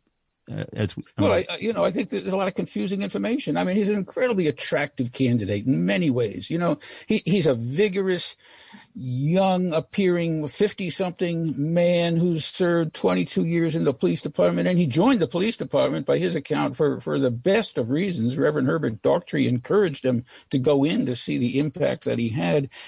And yet, what role did he play? What, what, what was he doing there? I mean, I think that there's there's we we we enter this last day of voting with a huge number of questions about him. Look, he was a Republican for four years. You know, for four years during the Rudy Giuliani administration here in New York, uh, Eric Adams thought of himself as a Republican, and he endorsed Giuliani's pretty draconian approach to policing at that time and, and and that's something that I I think you know at least bothers me in terms of trying to come to terms with like who he is today. Um, I think that he he projects a great vigor and uh, and intelligence and concern for voters, but um, this last minute effort that he launched to try to condemn his two of his leading opponents for engaging in voter suppression, I I was completely thrown aback by that, that he would throw that term into the race. It was clearly an attempt to try to galvanize black voters with the, you know, the saying, you know, really a to the gut punch on that. But I, I just, it didn't seem to be based on anything real. It was just something he was throwing out there. So that, that certainly made me uneasy about the qualities that he might bring to City Hall if, if he's the victor here. And he, he's a, in many eyes seen as a, a machine politician. What, um, what would it mean to have uh, someone who's so deeply tied to sort of all these institutional actors in the in the Democratic Party, in the labor unions, in, in the real estate industry? um, to have somebody really that enmeshed. Uh, I guess what are the pros or cons? Well, we're, we're kind of used to it. That's a good question, John. But you know what? The funny thing is, is that our current two-term progressive mayor was supported by that exact same machine that we're talking about now. You know, Frank Seddio, the former chairman of the Brooklyn Democratic Party, was a huge De Blasio supporter. In fact, he gave him mortgages on his homes right after he won the primary. You know, uh, these are the same people that we're looking at today who were getting a little concerned about supporting Eric Adams, uh, Frank Seddio, Frank Carone, the counsel for the Brooklyn Democratic Party. That's kind of what we perceive as the machine, as it were. Although those guys haven't really won much, many races in the recent past, but it could, it could be a matter of true concern because, you know, uh, lobbyists and and those trying to pull their interests in City Hall are, are going to move heaven and earth. I mean, we can see that with the huge amounts of money being spent on the PACs, the special political action committees that are allegedly separate from the candidates. They're now right now pouring millions of dollars into Eric Adams' campaign, as they are into others. But clearly, there's there's an agenda there, and we should be concerned about what that agenda is. And what do you make of the uh, NYPD in a certain sense sort of coming back in fashion uh, one year after the massive uh, George Floyd uh, protests and all the demands we heard this time last June for uh, cutting the police budget by a billion dollars or more and, and re-envisioning what policing uh, should be here in the city. And now we, we have law and order candidates like Adams and, and Andrew Yang and, and, and Kathryn Garcia has also made it clear that she's not going to shake up the police department very much at all. What do you make of the way that sort of the NYPD is, at least in this sort of uh, public perception, it has uh, rebounded and and um, being pro police is now seems like a, a winning political position. Isn't it? Well, I, I will see how winning it is, but I, I, I mean, I think with all those candidates you just mentioned, there are variations in, in what they're calling for. I think you know Eric Adams has has clearly tried to articulate a policy in which he's talked about bringing back some of the tactics that were considered pretty odious and uh, prohibitive by people stop and frisk to some extent. Uh, the anti-crime squads to get guns off the street. It's interesting, John, you because we do sort of ricochet back and forth between two, these two extremes, don't we? You know, a year ago we were literally trying to figure out some way to really souse, cut the budget of the NYPD in such a way so that they didn't play such an integral role in the everyday lives of people in, in working class communities. And now, uh, like the, the the the voter you just talked to, I mean, her impression, at least, the impression is that crime is rampant. Now, look, crime is a is a huge consideration. I mean, look, when you've got kids getting shot in Times Square just for you know hanging out there, you know, for like between two brothers having a shootout, that's a bad thing. We've had you know an enormous increase in in shootings and in and in homicides. That's that is a true concern. But have we forgotten everything? Does that really mean that we don't really know what what some of the solutions are? Have we do we get nowheres with our the long debates that we have in the interim before we bounce back to the like let's put more cops on the street position? It's kind of extraordinary to watch, I think. Right. We're, we're going to have a, another guest later in the show, um, who, who, uh, um, Julie Hollar um, from, uh, Fairness and Accuracy in, in Reporting from FAIR. She published a piece, um, uh, yesterday looking at how the, the tabloids have really, uh, you know, doubled and tripled down on the crime narrative uh, while saying very little about the crisis in affordable housing and the way that sort of public consciousness is, is shaped by these media narratives uh, when you think of all the people uh, who are struggling to keep a roof over their head and, and what they go through, yet crime gets uh, so much of the focus. What's your sense of the impact of uh, the tabloids and, and, and just sort of the media ecosystem in New York in 2021 compared to times past? It's such a faint shadow of what it was, John. I mean, you're absolutely right. I mean, both the Post and the News have have have promoted crime stories in a way. Is that is that justified? If you're right there and you're on the scene and it happens on your block in your neighborhood, you you may well think that that's a major story and that deserves. And in terms of the kind of terrible crime that we lived through in, in past years, no, it doesn't. It doesn't even come close. But I think the important thing to recognize is that both our tabloids, the New York Post and the Daily News, uh, are, they they just they wish they had the clout that they want. I can't even afford to buy a copy of the Daily News anymore. You look at the on the on the on the newsstands, if you can find one, it's like three and a half bucks just to pick up a copy. Nobody does that. They look at it online if they look at it at all.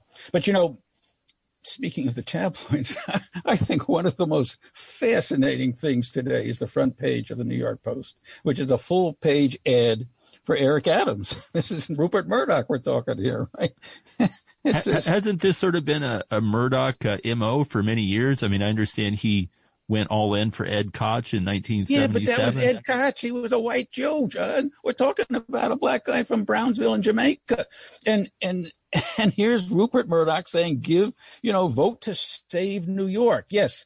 I mean, yeah, to the extent that Murdoch always tries to influence elections. Absolutely. Mario Cuomo used to have a great quote. He said, you know, like you might get the endorsement of the Times, you might get the endorsement of the Daily News, but when you get the endorsement of the New York Post, you get the front page and the whole damn paper. You know, I mean, that's the way they operate over there. You know, it's not an honest situation, but that's a very telling front page to give away your front page on the day of the biggest voter turnout in the city to say, vote to save New York, as though New York really needed saving, and this is the man to do it. It says pick pick Eric Adams. That's what it says right on the face of it. I mean, that's an amazing thing to me. I could not have imagined that that would happen for a black candidate running a long a while ago. That's that's a change. Do I think it's a good thing? No, I don't. I think it's a scary thing. Right. And, and, and, speaking of voter turnout, I mean, voter turnout in Democratic primaries has been declining for, for many years now and and uh, we'll see how it goes today. But what's your sense for why that uh, turnout and participation's been declining? I mean, New York is now an overwhelmingly Democratic city, and it was a center of the resistance to Trump uh, during his time in office. But the local politics, the interest has tapered over the years. Yeah, yeah. Well, you know, first, I mean, starting with today, like, I mean, I don't know. I, I, heard Ben Max said, like, as of four o'clock, there were some 400,000 people at the polls. Let's assume that, like, between now and nine o'clock, there's another two or 300,000 that get there. You know, you might end up somewhere around 700, 800,000 people. That, that wouldn't be out of line from what we had in the last couple mayoral primaries. But yeah, the fall off overall has been extraordinary. And now we're the extra weight on people of a June primary. We've never done this before. This is an this is a first. We've never sent people to the polls. They're not used to voting in the spring. They vote in the fall. That's you know we go through a long summer campaign and then right after Labor Day we vote. We're not doing that now. This is a very different thing for New Yorkers. And then you've got ranked choice voting, which look is it as easy as one through five? Yeah. But you know, I can tell you that for these uh, tired old seventy-two-year-old eyes, like just being able to find those bubbles on all those columns, it's not the easiest thing in the world. Some people are going to have a little bit of a problem with it, even though, oh, how can you not have a problem with it? It's one through five. Well, I think that there's some people who are going to. I watch people today at my polling place. You know, it's like it's going to take a while. I think it's a good thing, but I think it's going to take some getting used to, and some candidates will probably suffer because of that. But your broader question as to why why that incredible turnout you know, I think that New York has become so much focused on national politics. So much of what happens in New York is shaped by what's happened nationally. You know, uh, that we spend most of our political energy focused on who's in the White House, who's in the Senate, who's in Congress. And we, unless there are some really sharp issues that are dividing New York, riots, as we saw in the 93 election when the impact of the Crown Heights riots really was the sole reason that David Dinkins lost to Rudy Giuliani 93 or at 89 when David Dinkins beat Ed Koch in the primary after uh, Yusuf Hawkins was killed, you know, black youth shot down in a white neighborhood. You know, these are these are the things that fuel outrage. And and even then the bump, you know, only brought us up to about 60% or something. So, you know, it, it's a challenge. It's a challenge. But uh, the other thing that we're going to have to sort of figure out, I think we need to take a look at campaign finance, how it's working. You know, I mean, we have, I think that this election, this mayoral election, John, might have been a little simpler had some of the candidates who clearly I don't think are going to do very well been forced to drop out but they won't drop out because of two things. One is because, well, ranked choice voting, they still have a chance, right? They might get voted as number two or something, so maybe they can come from behind. So why? Right. Everybody out? can be a winner. Exactly right. And the other thing is eight to one matching funds you know there's like there's very little incentive. So I, that sort of takes us out of the realm of a certain kind of political reality. Like say you had in the democratic primary where you know the other candidates eventually they had oh i didn't you know i got to pull out now. They, they weren't under that kind of pressure this time. And that's i'm not sure that's a great thing for a democracy. And so we have uh, what is it a total of 14 on the ballot? 15 i forget. But eight real contenders. And that's still that's a lot that's a lot to to think about for people. Right, so, it's true. It's a lot to focus on. Uh, um, also, I mean, I, certainly for the left, uh, I think it's been despairing of this uh, mayoral race uh, for uh, the last month or two as some of its leading candidates have imploded. Uh, but, um, well, actually, I wanted to just backtrack, um, given your history in journalism, with with Scott Stringer and and his campaign that uh, really was derailed by the sexual misconduct allegations by Jean Kim. Uh, yesterday, we learned uh, from the Columbia Journalism Review that uh, you know Kim's uh, attorney had reached out to the New York Times to try to interest them in her allegations against Stringer, and the Times had passed on the story because there there wasn't any corroborating um, evidence, which is sort of the was their standard for you know running a, a, a Me Too story, and, and instead the uh, attorney Patricia Pastor and Jean Kim just held a press conference in front of City Hall, and that you know pretty much dynamited uh, Stringer's uh, uh campaign.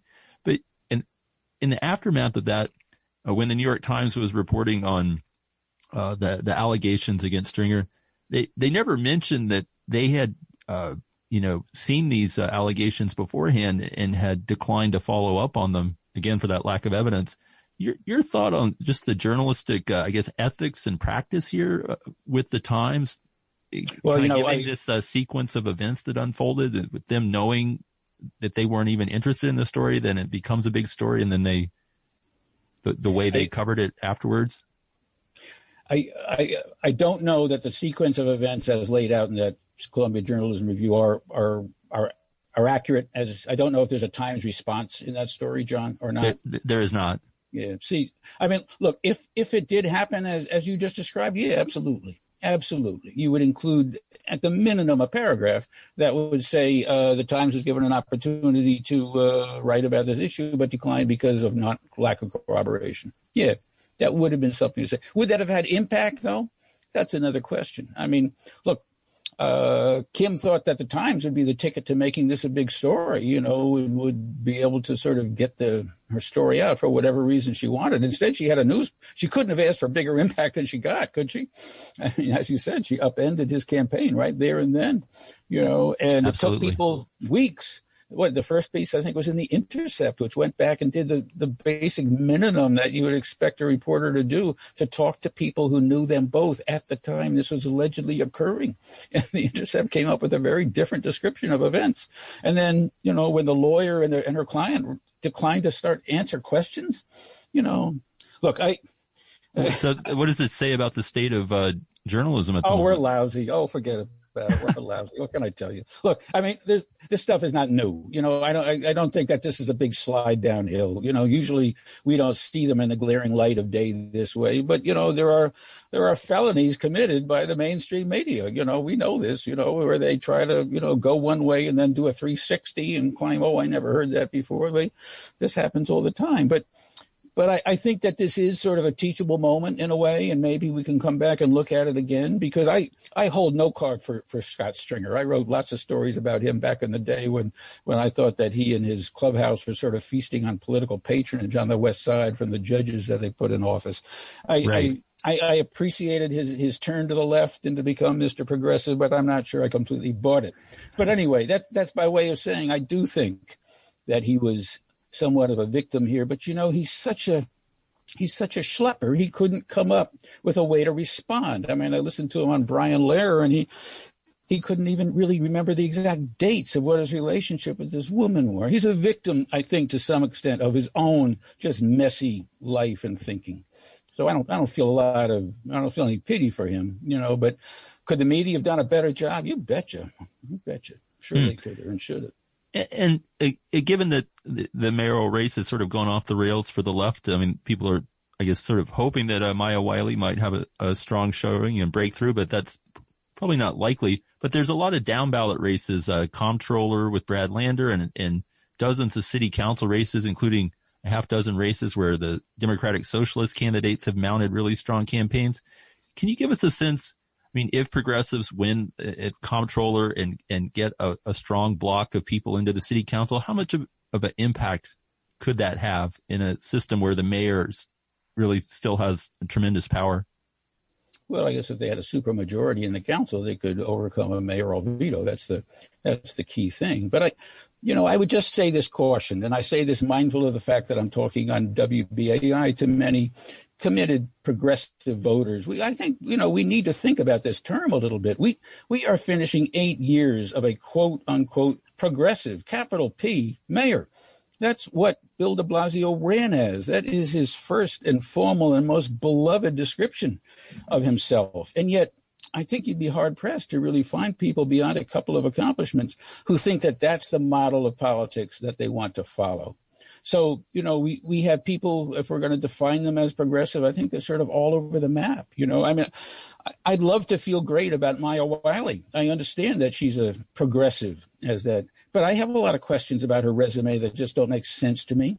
You know, I just, I don't understand. I never read one story about her longest professional association with a nonprofit that was devoted to promoting diversity. It may have done a magnificent job, but I would have loved to have heard about what it did and was she a good boss? I I still never heard what I thought was an honest response to the question of why and where and how did they come up with this agents of the city characterization to try to avoid providing transparency to reporters trying to get emails from de Blasio's cronies. I mean, I, there's tape of Maya Wiley at a mayoral press conference explaining what agents of the city are. It's a complete fiction. Somebody made it up. I'd love to know, was it her? What did she think of it? She's never really answered the question. CCRB, I, you know, the Times had a pretty good story, I think, very late in the game about what her role was there. But a lot of people seem to have had a lot of criticism that she didn't make use of it enough. So yeah, she's got the progressive mantle, but you know, I think you've got to ask, well, what what is she able? What did she do? What how how capable is she? That's a key question. Honesty is important, I think, no matter what you call yourself. Right. And and why do you think? Uh, I mean, De Blasio, his administration unfolded the way it did. I mean, it kind of started with a burst of activity around the the pre-K, which uh, is widely seen as a success, and um, He fell yeah, love he, with he- himself.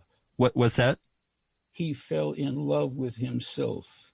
he started running for president almost immediately. He really was more interested in Bill de Blasio after he accomplished a very great accomplishment for New Yorkers. I think, you know, pre-K will succeed him. We've got that. And I agree. Uh, the $15 an hour, the increase in the minimum wage, that'll succeed. And that's a great accomplishment. But he then took his show on the road immediately and tried to edge his way into the 2016 campaign, declared himself as a candidate for 2020. I did a story for the New Yorker last summer, which I talked to people who were in his administration, and they were talking about how much time they wasted talking about his campaign and, and who was going to come to his forums and whatnot. He he simply fell in love with himself. Every morning he looked in the mirror and he saw the next president of the United States. So he stopped thinking about New York. And that's look, that's an occupational hazard. You're the mayor of the biggest city in America, and you're the America's mayor, as they like to call themselves. But, but that's a fatal flaw. That is really LaGuardia never thought of himself as a presidential candidate. I don't believe you got to you got to love New York enough to say, look, I'm going to stick with it and do the job. He did not. Right. I, I mean, uh, our last few mayors have all sort of had this uh, presidential uh, delusion. Well, Rudy caught it after he left. Bloomberg got it while he was there. Bloomberg was seriously interested in it, but you know, he was Mike Bloomberg and he was a billionaire, so he never had to say he's sorry. You know, he never had to apologize for anything. Certainly not. Uh, well, we'll we'll have to leave it there. But uh, Tom Robbins, uh, thank you so much for joining us this evening on uh, WBAI on the our uh, election special edition. It's really great to chat with you about everything uh, we were able to get to. John, thanks for letting me blather on. I appreciate it very much. Take care. Okay. Thank you Bye. so much, Tom. Bye. Bye bye. Alrighty. Um, I think uh, before we uh, go to a break, uh, um, Zion Decato, another one of our reporters in the field, I, I think he's with a, a voter. Zion, are you there? Okay, so maybe that's not quite ready to happen. I'm here. I'm here. Okay, Can you hey hear- Zion, uh, uh, can you tell us uh, where you're where you are and um, and uh, do you have a, a voter uh, that can uh, Yes. talk with us? So I'm here at the Brooklyn Public Library in Flatbush, Brooklyn, and I'm here with Jennifer. Hi, Jennifer. Yes. So, um, Jennifer, do you mind just telling us like what were some of the issues that were important for you Answer to in voting? Well, right now it's been like the COVID and like you know the lack of jobs because I had lost my job due to the pandemic. So that was like one of the big issues was that if they gotta fix it right now, yeah. Would you mind telling us who you voted for? Um, Eric Adams. So, like, what were some of the choices that influenced you when it came to Eric Adams? Um, I read what he said and then I liked what he proposed. But like I said, we never know because you know you can say one thing and then do the opposite. So everybody was telling me not to vote for him, but I just did what I what what felt right was for me. Okay. And, and, and uh, Jennifer, did you did you uh, vote for other people on, on your ballot? You could Um, cast I as many as five Maya. votes. I don't know how to say her name yet. Oh, she voted for Maya Wiley as well. If you can hear me. Okay, yes. I, on the um on one of the ballot well one of the flyers I got from her, they put Y A. Yeah, they spelled her name wrong. So everybody was trying to figure out how to say her name. Yeah, so And like, in people that you know, who who was like the candidate that was getting the most uh, f- the most favor among like people that you know, relatives, coworkers? Maya. Maya, yeah. You know why that is? Yeah, I guess it's one of the issues like she's a female. So they want to see a change. Yeah, so All right. All right. So thank you so much for your time. You're welcome. So if you guys are still on with me, um, we just spoke to. Jennifer. She said that she voted for Eric Adams, and then she put Maya Wiley as her second choice. And so far here in Flatbush, Brooklyn, we the, there's not a long line, but there's a steady stream of people coming in and out of the Brooklyn Public Library. And we've, you know, and a lot of the people that we've spoken to, they've said that a major concern for them is crime and how, you know, COVID affected the city. So that was reflected in Jennifer, who just said that she voted for Eric Adams because that has been a lot of uh, Mr. Adams' talking points during the campaign, which was in fact, you know, how to manage crime in the wake of the coming back from the pandemic. Great, and and we've also got uh, Amba Guerguerian uh, uh, with us. Uh, she's also out at a polling station. Uh, Amba, can you tell us where you and Julia Thomas are right now, and if you've got somebody who can join us? Hi, we are in Clinton Hill here, and um, we are on Gates Avenue, and we have a voter here with us who just voted. Um, tell us your name. My name is Jovito Wilson. Yeah, and Jovito, how old are you? I'm 22 years old. 22 years old. That's great. And we are in 31R for the district, Clinton Hill. And uh, how long have you lived in this neighborhood? I lived in this neighborhood for 22 years. Okay. And what do you think this neighborhood needs from the city going into these elections in this pivotal time? Um, we need basically support. You know, we need a lot of support from um our community and the people. So yeah, And uh, do you mind sharing who you ranked first for, for mayor? I voted for Maya Wiley. Um, why did you vote for Maya Wiley over the other candidates, particularly Yang and Adams, who are the other sort of front runners? Because I like what she stands for. I like that she's trying to get back to the neighborhood and she's trying to get back to the people that can't provide for themselves, particularly the ones that have been, uh, you know, prosecuted in jail and stuff like that. I feel like they need an equal opportunity to get jobs as well. And you had mentioned how sort of her perspectives on housing um, and other things you think will actually reduce the crime rate. Could you just explain that a little bit again in your own words? I feel like if people have places to live and jobs, the crime rate would be lower because they have something, they have stuff to do to occupy themselves, and they also need to provide for their family. And I feel like everybody needs to provide for their family. And if if if they can't, they will resort to other things that wouldn't be like not so civil. So Well, thank you so much. Uh, your name one more time. Jovita Wilson. Thank you so much, Jovita Wilson. Oh, and it sounds like we have our host John who might want to ask a question. Yeah, um, Jovial, just real quick. Um, in your district, I believe uh, you're in District 35. 31R. We're in Clinton Hill. Okay, I, so um, uh, your city council election. Do you remember who, who you voted for in that? If you- My city council? No, I actually don't. Okay. All right. Well, we we thank you for sharing your thoughts on the on the mayoral race. Um, another another Nope. voter who supported uh, Maya Wiley. Mhm. We've heard from uh, Maya Wiley supporters and Eric Adams supporters so far. Um, Ahmed, is, is there anybody else there, or uh, should we move on and uh, come back um, at the top of the hour to hear from more voters? Just us out here, John. Okay. All righty. Well, uh, you, you guys are doing a great job, and, and thank you so much for for bringing the uh, voices of some of uh, New York's uh, voters today. No problem. And, Thank uh, you. All right. Right on. Thank you for joining us on WBAI. Um, so we'll be back in, in a moment after a short music break uh, with, with our next guest. Oh, everybody. Recording live from somewhere. Lord nice crew. Follow me now, listen, say hi, take yes, you're rolling hip hop. Say J roll, just you're rolling hip hop. Redefinition, say you're rolling hip hop. Say Black Star, come to rock it down. From the first to the last of it, delivery is passionate. You're holding out the half of it, forecasting aftermath of it. Projectile and I'm blast away. Accurate as fast as shit. Me and quality close like Bethlehem and Nazareth. After this, you be pressing rewind on top your master this. Shining like an asterisk for all those that you gather. Connecting like a roundhouse from the townhouse to the tenements. Cause all my Brooklyn residents on the heavy regiments. The evidence. We're Brooklyn. See that? Buy the ticket, all can't believe that. From where they sell the tree at to where the police react. Tell them quality, equality, you tell them where we City, where they paint murals of Biggie and Cash we trust, cause this ghetto fabulous life look pretty. What a pity, blunts are still 50 cents, it's intense. Street sense is dominant, can't be covered with incense. My presence felt, my name is Kweli from the eternal reflection. People think thinking MC is shorthand for misconception. Let me meditate, set it straight. Came to the conclusion that most of these cats is featherweight. Let me demonstrate, walking the streets is like battling, be careful with your body. You must know karate, you think your soul is bulletproof like Sade. Stop acting like a bitch already, be a visionary, and maybe you can see your name in the column of obituaries. Third grade teacher reading and talking about, I knew he'd amount to nothing. Neighbors like he was the quiet type. Who'd have thought they was frontin'? Talking loud like you and RCA, get carted away with body parts and trays. What a way to start your day. Yo, it's like One, two, three. Most heavens all in quality. We came to rock it on to the tip top. Best alliance in hip hop.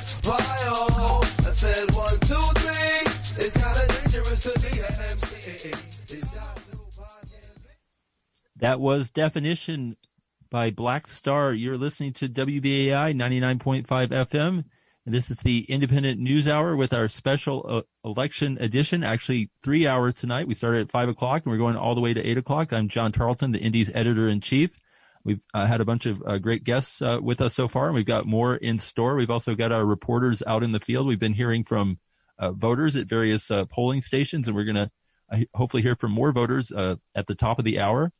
And um, but it, for our next guest, we're going to talk with uh, Indy reporter Ted Hamm. Uh, Ted also in the past was editor at Brooklyn Rail and is a journalist who's really, uh, like Tom Robbins before us, uh, follows the machinations of local politics uh, very closely and has written a number of uh, great pieces for the Indy in uh, recent months and years. Ted, welcome to WBAI. Hey, John. Hey, Ted. Good to Great to have you with us. And now, uh, one one race. Well, actually, before we talk about particular races, uh, one piece you had for the Indypendent in the past week was about how the one percent is uh, playing dirty in the elections uh, here. You know, imagine that the rich people throwing their money around. But can you tell us, give us a little bit of an overview on uh, what's going on with the one percent and, and that money they're tossing around and who they're targeting? Sure. So there's a PAC called uh, Common Sense, which is not to be confused with Thomas Paine's version of Common Sense. Uh, and, and what they are uh, promoting is the agenda of real estate um, industry. Some people call it a community. I prefer to call it industry. Um, and they um, are targeting candidates, particularly DSA candidates, but also left leaning candidates um, elsewhere, or promoting their uh, candidates they deem to be most friendly uh, to their agenda. So the main target, uh, just uh, in the last day or so, has now surpassed $100,000 that they've spent against Michael Hollingsworth in uh, the district Fort Greene through Crown Heights. That uh, Laurie Cumbo's seat. It's a hotly contested race that we've covered extensively in the Indy. Um, and they've been smearing him socialist, uh, which in their ads and their mailers and so on, just using the word socialism is just supposed to set off alarm bells. I mean, they, Wait a minute. I thought this sounds kind of enticing to me. yeah, I think they missed the poll in uh, by the Manhattan Institute, the far right organization that showed 79% support for socialism among city voters. Uh, so that may be backfiring. Um, but then also, uh, they've been t- trying to play up the crime um, spike, attribute it to activists, uh, Black Lives Matter activists, uh, so on. And Hollingsworth is calling for defund, although uh, so is his real estate backed um, opponent, main opponent, Crystal Hudson.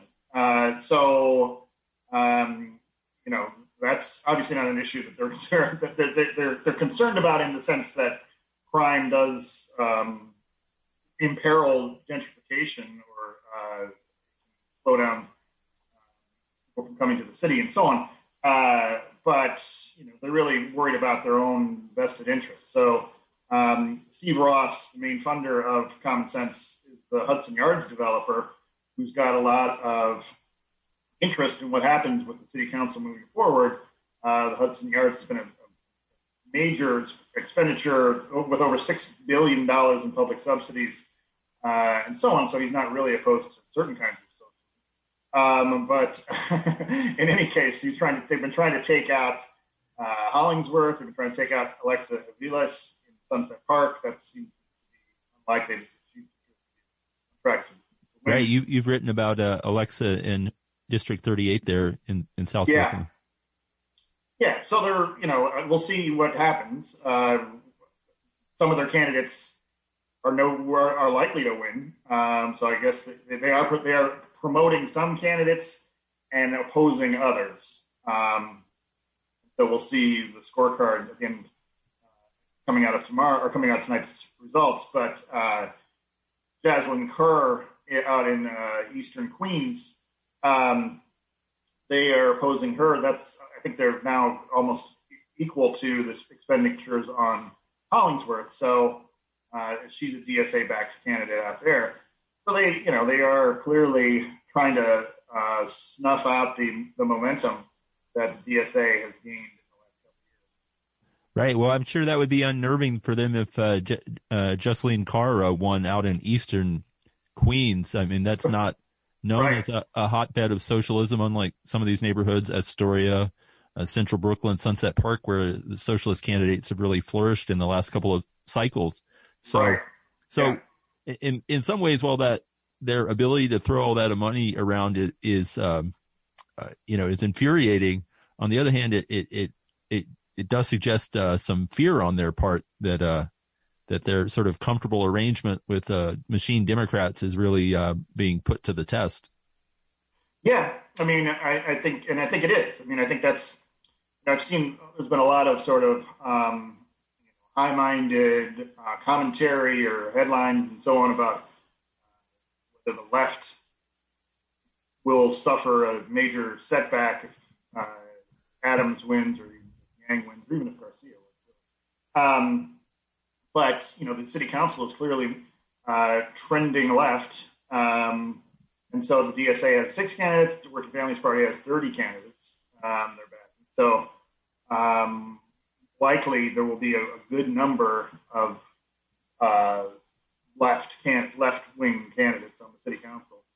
Um, so you might, you'll get a mix of uh, this being a, a good year for the left uh, in terms of the lower ballot races, but then at the top, uh, not necessarily. And I think, Right. you, as, as you heard with what, what Tom Robbins was saying about Maya Wiley, you know, she's that's the standard bearer of the left right now. That she's not the most um, worst. She's not. She's not really. I mean, she's always been associated with De Blasio anyway. That's a, in fact a problem with her campaign was trying to figure out how to claim she wasn't associated with De Blasio when she really was, and that's we come back to the uh, uh, recurring um, recurring storylines about the, the, the negative things that she was involved with under De Blasio when she could have been taking credit for the positive things, or at least associating herself with the positive things.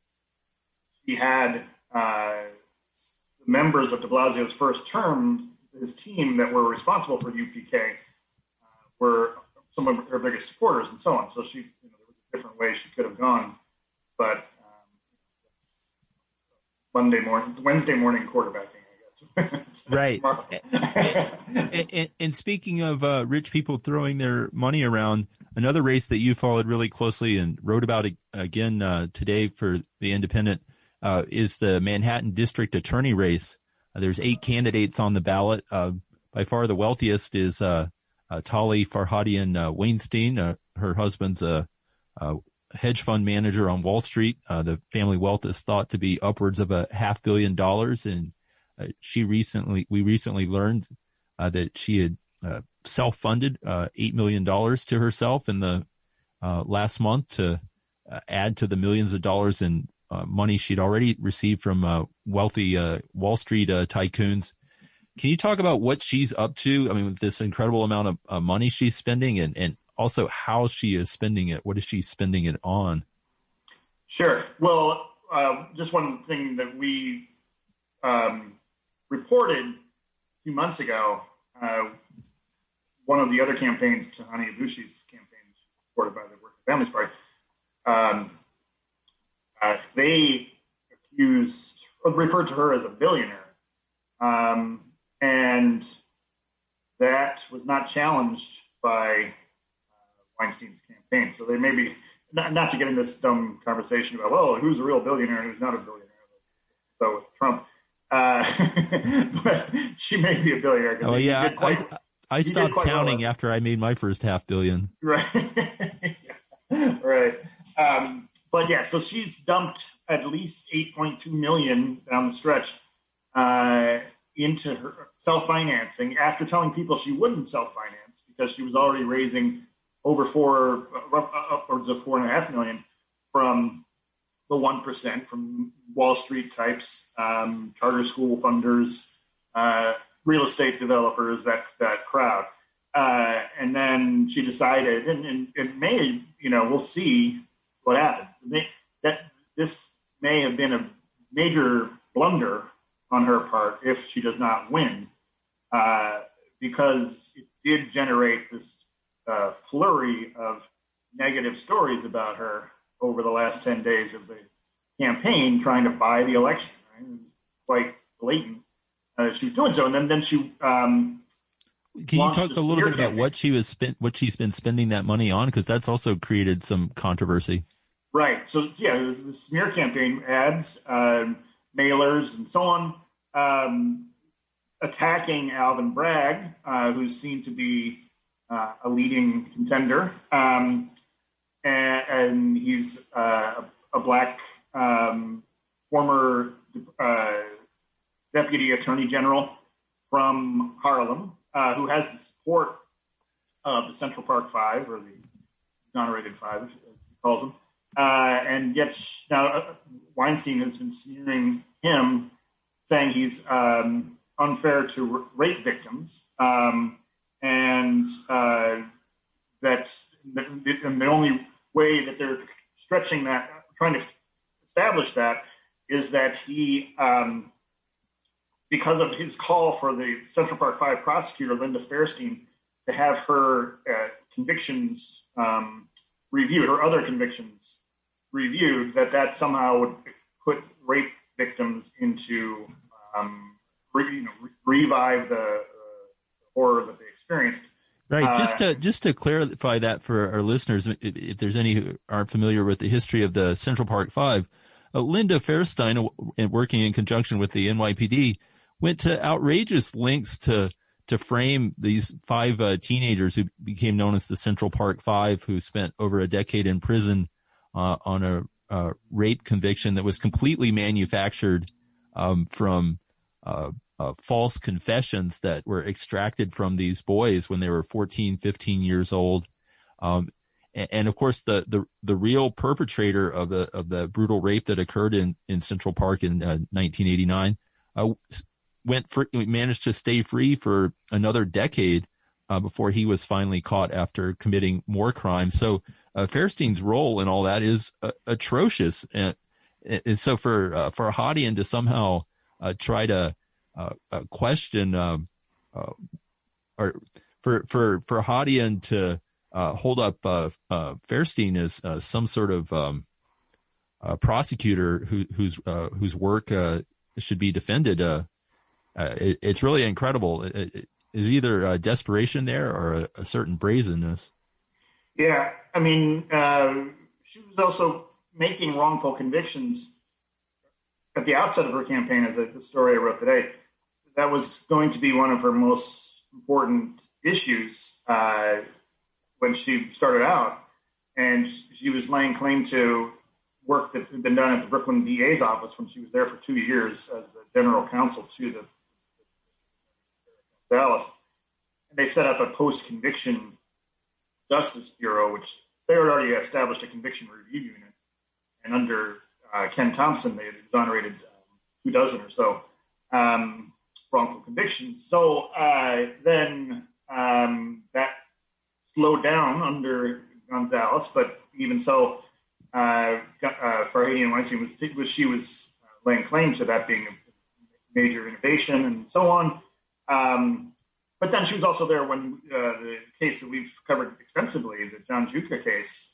Uh, she was general counsel when the team, uh, executive team at the office, was trying to figure out how to continue to move forward in that case, uh, even though there's uh, a, a, long list of evidence they withheld and misconduct and so on uh, by the prosecutor Anna-Sigga Nicolazzi. So, you know, she's how much she's played a role in trying to um, uh, uh, resist or, or expose prosecu- prosecutorial misconduct is, is, certainly an open question, but that probably is a little more um, in, de- in depth than most voters are going to go at this point. So what they're seeing now is, uh, you know, this flurry of ads, uh, mailers, relentless amount of mailing. People live in Manhattan, people say they've seen her on Facebook all the time, um, popping up and so on, and uh, Feels like she's been camping out in my Facebook feed for the last couple of months.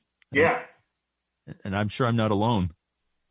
Right. I mean, I don't, I'm in Brooklyn, I don't use Facebook that much, so uh, I, I, didn't see it, but. Um, it's an occupational hazard. People, plenty of people vouch for that. Yeah. Right. And, and I mean, beyond, uh, you know, Farhadian uh, Weinstein's, uh, you know, shenanigans here, uh, what would it mean if, um, you know, if, if uh, Alvin Bragg won, how much uh, change could we see at the um, DA's office? And obviously, there's other candidates in the race, but the latest polls that came out just in the last few days uh, really showed it to be a two candidate race at this point, with uh, Bragg running equal to or even slightly ahead of uh, Farhadian and all the other candidates uh, still in single digits. So before we have to leave here, uh, real quickly, what what's possibly at stake in terms of how uh, the Manhattan DA's office could finally be changed for the better? Well, uh, uh, conviction review for sure. I mean, the Vance has had a conviction review unit and it's been dormant. And then obviously, pros- um, ch- changing its uh, position regarding low level prosecutions, misdemeanor prosecutions, non prosecutions of sex work. That, you know, so you have the decarceral candidates, Eliza Orlins, Dan Quart, um, and Aboushi, who I mentioned before uh, you know, they are more to the left. So Bragg is there as the sort of progressive in the middle. He's um, comparable to Gonzalez, I would say. Um, maybe a little more to the left, and maybe a little, certainly um, knows what's going on. It's just he's, he's temperamentally moderate. So, uh, you know, that we'll see what we will see what happens. But I think those fact the, the, the, problem we've seen and we've written about in India is that those three decarceral candidates could hurt Bragg's chances.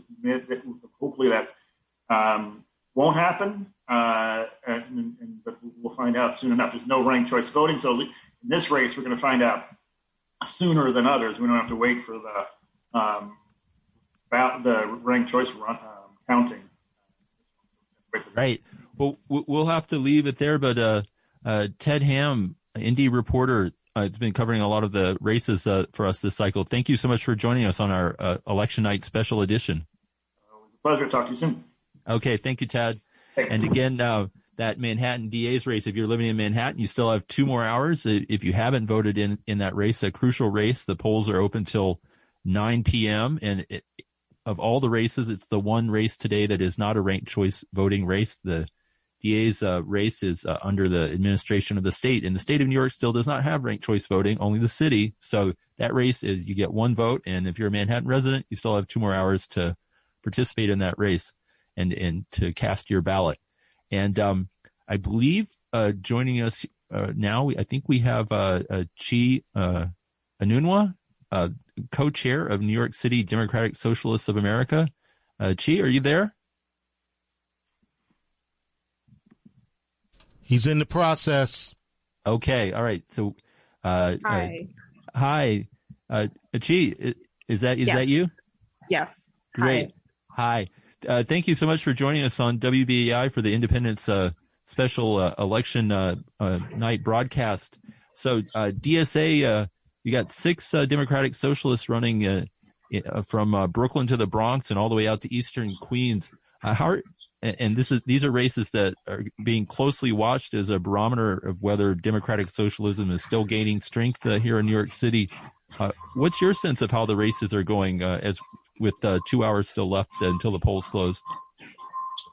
Yeah, so I mean, I think that our ground game is like still going strong for all these races. I'm actually out here now doing um, a get out the vote shift for Alexa Aviles, who is our candidate in Sunset Park in Brooklyn. And yeah, we have a lot, we've had a lot of volunteers out in the streets and hitting the phones in the last, well, in the last months, but like especially um, during Get Out the Vote. And yeah, I mean, I think, you know, our volunteers are really kind of all out, putting it online. Um, there's a lot of energy around these six candidates. I think people are really excited about these candidates' platforms and what they stand for, and that they're really backed by a people-driven grassroots movement. Yeah, I, I saw a tweet uh, this morning from Brandon West, who's a, the DSA candidate in uh, District 39 in uh, Park Slope and uh, adjacent neighborhoods. And he mentioned that uh, volunteers for his campaign had knocked on 14,000 doors over the weekend. Um, that's a staggering number for such a local race. Do you have a sense that similar uh, numbers are being racked up in the other races? Yeah, I don't have is contesting.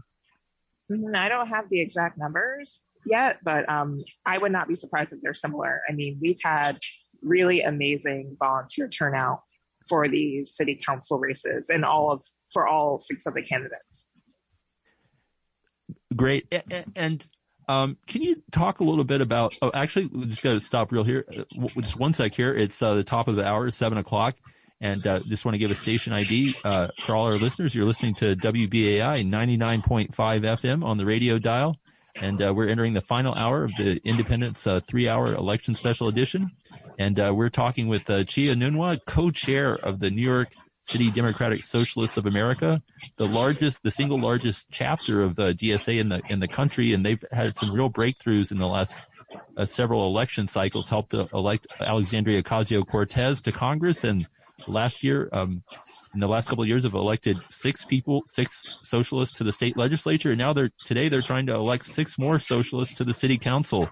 Uh, uh, Chi, can you talk a little bit about the how the DSA impro- approaches endorsements because a lot of groups in this city, a lot of unions, a lot of civic groups, all kind of groups uh, make endorsements, but often those are a little more than sort of uh, letterhead endorsements that don't carry a, a big punch behind them. But when you all endorse, it's serious. And, and can you talk about what y'all bring to the table when you endorse a candidate and, and what the strategy is here behind that? Yeah, I mean, I think you said a lot of it. Um, but yeah, when we endorse a candidate, it's not just a rubber stamp endorsement. Um, when we endorse a candidate, we are committing to a fully fledged um, volunteer operation. Um, and so, yeah, we're committing a lot of hours from our volunteers, from our members. And so, I'm sorry, there might be, I don't know if the siren is Yeah, we can hear it a little bit. okay. Well, maybe just give that. Yeah, we'll let that. Uh, oh, hold on, just one second, Chi. We'll let that uh, siren pass so that you can uh, continue. But yeah, we're talking with Chi Anunwa, co-chair of New York City Democratic Socialists of America. She's uh, on the street in uh, South Brooklyn um, with a couple more hours uh, to go in, in the election today for that city council seat out there in District 38, where Democratic Socialist Alexa Aviles is running. And uh, thankfully, that siren uh, is almost entirely passed by. So, Chi, uh, going back to what you were saying uh, before we were um, so rudely interrupted there uh, about the uh, the strategy uh, that y'all bring bring to these uh, races. Yeah, so our endorsements, you know, they're not rubber stamp endorsements. They come with a commitment of a big volunteer our operation. We're asking our members, when we endorse a candidate, we're asking our members to commit a lot of time and energy, a lot of unpaid time and energy to these candidates. And so it's really important that every candidate that we endorse has the buy-in of our members as a whole. And that's why we have a pretty lengthy and democratic process by which we choose who we endorse. Um, because it is like a very um, involved endorse, like what comes with an endorsement is very involved. And um, it's not just kind of a light touch rubber stamp situation. And in terms of And I think you were asking about the strategy. I mean, I think in terms of the strategy, you know, we try to pick candidates that, you know, are rooted in working class communities. Um, ideally, you know, maybe have some kind of organizing experience around some of like issues that are really important to our, our members, like housing, healthcare, um, education, climate change, and so on. And so, you know, all six of the DSA for the city slate, for example, you know, these are all people who, you know, have been very rooted in their districts and their neighborhoods for a long time. Um, you know, these include people who are longtime tenant organizers, longtime, you know, parent education leaders, um, leaders in criminal justice reform, and so on and so forth. Right.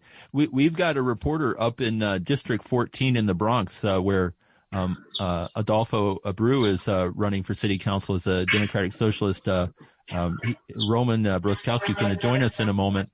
But last question. If a block of uh, Democratic Socialists uh, win tonight, whether that's all six or many of those six, what do you all hope to accomplish on city council next year? What would what would this all mean? Yeah, so you know, I think what it will mean is like we would have a block of people that, you know, I think would work to really um, serve as a point of le- politically leftward pressure on the city council and the mayor as a whole. You know, our hope is that like a socialist bloc would also work with, you know, other progressives that are elected to really push the city council in a more leftward direction, especially, you know, which will be especially important depending on who is elected mayor.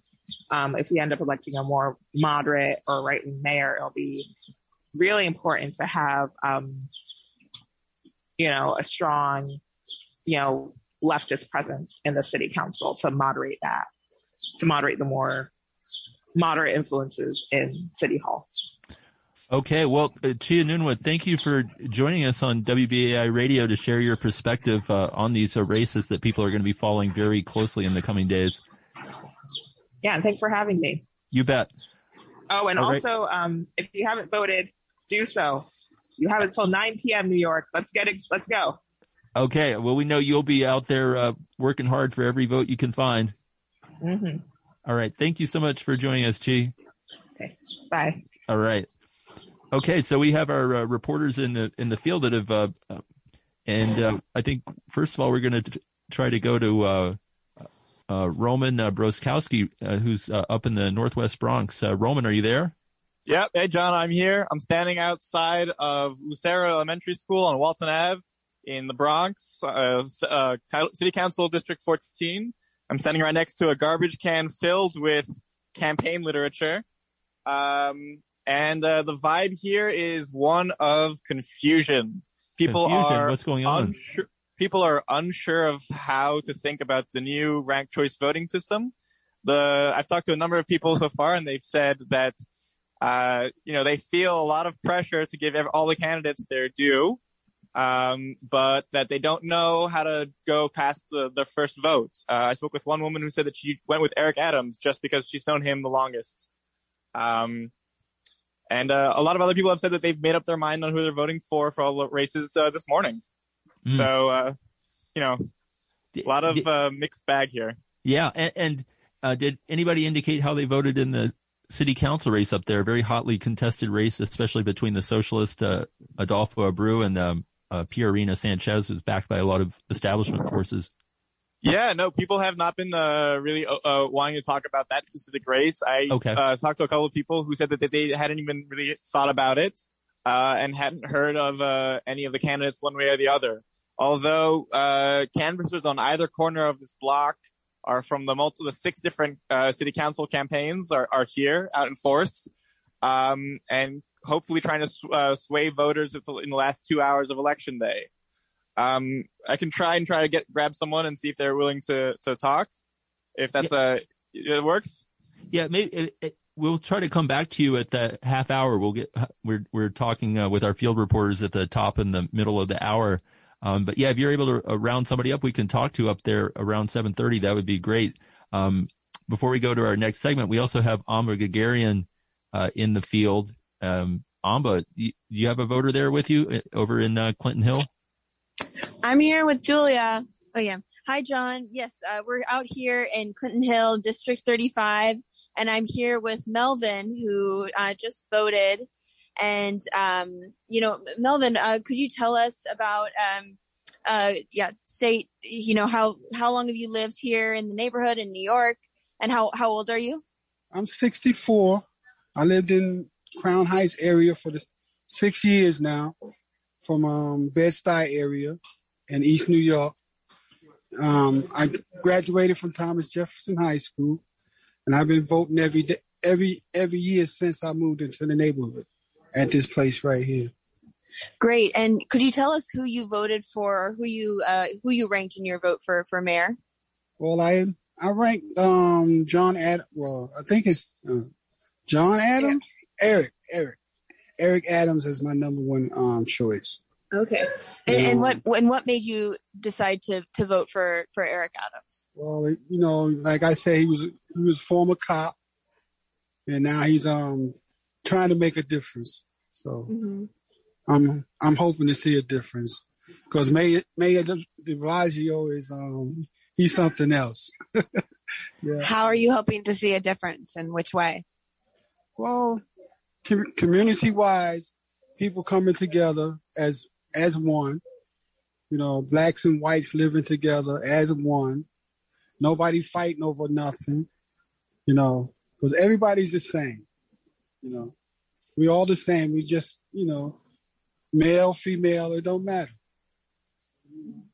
I'm trying to, I'm trying to do good myself. So Yeah, and you said that you voted for Eric Adams in part because he was the candidate who you saw the most on TV, and just thinking about sort of how that shaped, you know, your decision to vote for him. And I mean, what, what, why do you think it's important to vote? What, what, what impact do you think politicians can have in people's lives? Well, if you if you don't vote, you don't you don't have a choice. Whoever gets into office, you're stuck with it. you're stuck with him or her, or you know.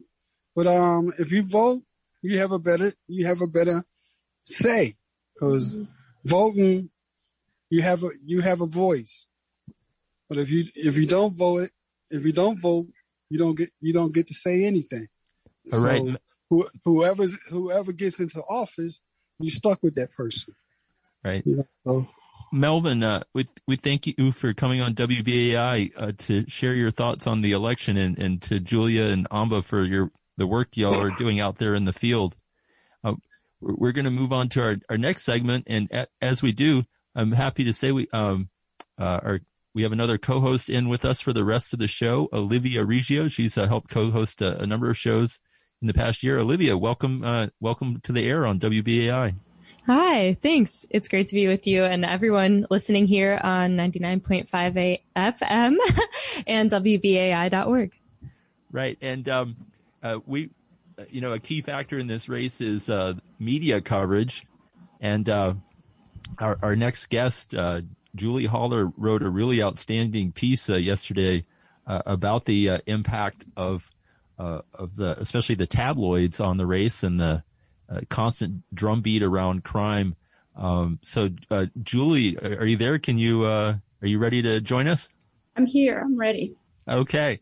Uh, so, uh, do you want to summarize uh, a little bit more what you wrote yesterday in your piece for FAIR, where you were, I believe, an editor there? Yeah. So it it just struck me in some of the coverage that I saw about the race that crime and public safety was the number one issue for most voters in recent polls, um, and it, that was curious to me since crime is, um, by some measures, at record lows. Um, housing is also uh, an issue in the top five for people. Um, and as we know, you know, we've had eviction moratoriums, we've had rental assistance, and people are still struggling. Um, so it was just, it was sort of surprising to me that you would see crime being um, higher, being the most important issue for a lot of people uh, in this mayoral race. So I thought I'd take a look at the media coverage of the popular tabloids in the city and see what was going on there. Um, and well, turns out that you are about nine uh, nine times more likely to hear about crime in the Daily News or in the New York Post than you are to hear about affordable housing or rent control or eviction or supportive housing, any of these issues relating to the housing crisis. Um, and you know, I'm sure all of all of BAI's listeners are very familiar with the sensationalistic covers of of these tabloids. Um, but we actually had one of our interns go back and look at every single cover from from both papers for the last year. Um, and he he did survive. Fortunately, he came back the next day, I I, uh, I think. But um, but he he found he pulled up some pretty great ones, um, great in terms of sensationalistic. So we found just um, let's see, 85 covers at the Daily News and 57 at the Post that had just you know these sort of crazy kind of tabloid crime covers that you're used to seeing all the time. Um, and this is this kind of this constant drumbeat of crime coverage of headlines like carnage and chaos um, on on the cover of of the tabloids that you know you see when you walk past the bodega every day. You see these. You don't have to subscribe. You don't have to. It may not be the the outlet that you read most, but these really I think seep into public consciousness in this city, and um, the reporting is just remarkable. Um, and you know when I said that crime is overall down, shootings and murders are up a little bit, or you know up somewhat significantly in the past couple of years. Um, when you don't put it into context. If you put it into context, uh, you know, we're at we're at the same number of murders as we were uh, basically in 2012, uh, which was like a banner year for us. And Bloomberg, who was mayor at the time, was touting New York City as the safest big city in America because of our our low violent crime rate. Um, other crimes are actually down sharply. Um, so if you look at the overall, New York, the NYPD tracks seven major crimes and puts them into this grand total, and those those total numbers of crimes are are way down um, over over the short term and long term. So you know this perception that crime is out of control and that public safety is our top priority for a mayor, I think is um, is some is a is a myth that's being fed by by the media, by the local media. Well, they say if it bleeds, it reads, right? um, but so what can we actually we're we're talking there is a slight rise in violent crime and when people hear that they automatically get nervous what can we attribute this rise in violent crimes to and I think it's worth saying that it's not just these tabloids that are saying things like this. I mean, we see it in the New York Times, we see it in um, the Washington Post, um, and a lot of times this uh, rise in crimes is used to justify people advocating for more policing. Um, but what can we actually attribute this rise to? Yeah, th- and thanks. I d- I didn't mean to let the Times or the Washington Post off the hook by Um, I mean, this is kind of nationwide coverage because this is happening all over the country, right? There has been an increase nationwide in some of these gun crimes. And we shouldn't be surprised at all because there has also been a very sharp increase in gun sales in the past year. Um, when the pandemic hit, there was a real spike in gun sales, and that's continued. Um, and you know, this is this is not rocket science. Um, this is there's a there's a long-standing correlation between uh, between gun sales and uh, and violent crime. So um, that obviously is something that should be looked at. If you're looking at an increase only in your in your murders and your and your shooting incidents, and you're looking at a, a big decrease in your other kinds of crimes, well, then this is clearly about guns, right? Um, you know, you, you also have to think about what's been going on for everyone for the past year. And there's been so much stress um, and, and trauma. And there have been, um, you know, people, people's communities have been torn apart. Um, and a lot of the institutions that they rely on um, have, you know, not been there. And people are struggling.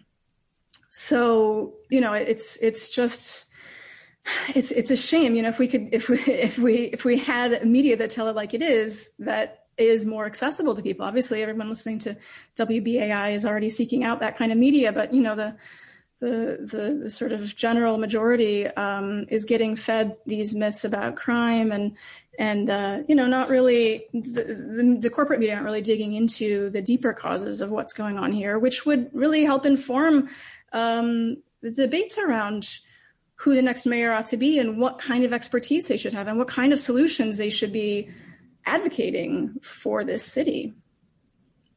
And I know in your piece you mentioned, um, or there was a picture as well of uh, one of the New York Post's covers when they introduced Adams. Can you describe this for? Or, I'm sorry, when they endorsed Adams. Um, but can you describe it for our listeners and you know what the headline was below it? Yeah, they actually endorsed him. I, I can't remember it was two or three times, just in case you missed it the first time.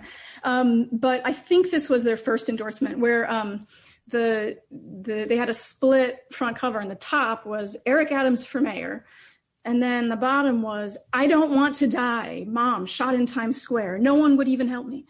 Um, so it's you know this, this is obviously very intentional, right? The Adams is the fighting crime kind of uh, candidate for mayor, and so you obviously put um, your crime story about this poor this poor mother being shot in this iconic New York City location um, with with your with your endorsement for him. Yeah, they were probably saving that endorsement until the day they could uh, have a really uh, lurid uh, uh, incident happen Right, wait for the juiciest one they could find. It feels like it.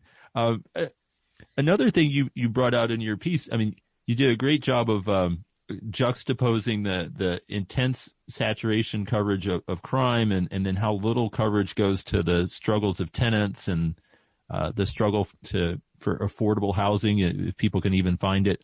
And uh, can you talk a little bit also about these um, media outlets and their relationship to the real estate industry, which uh, butters a lot of their bread.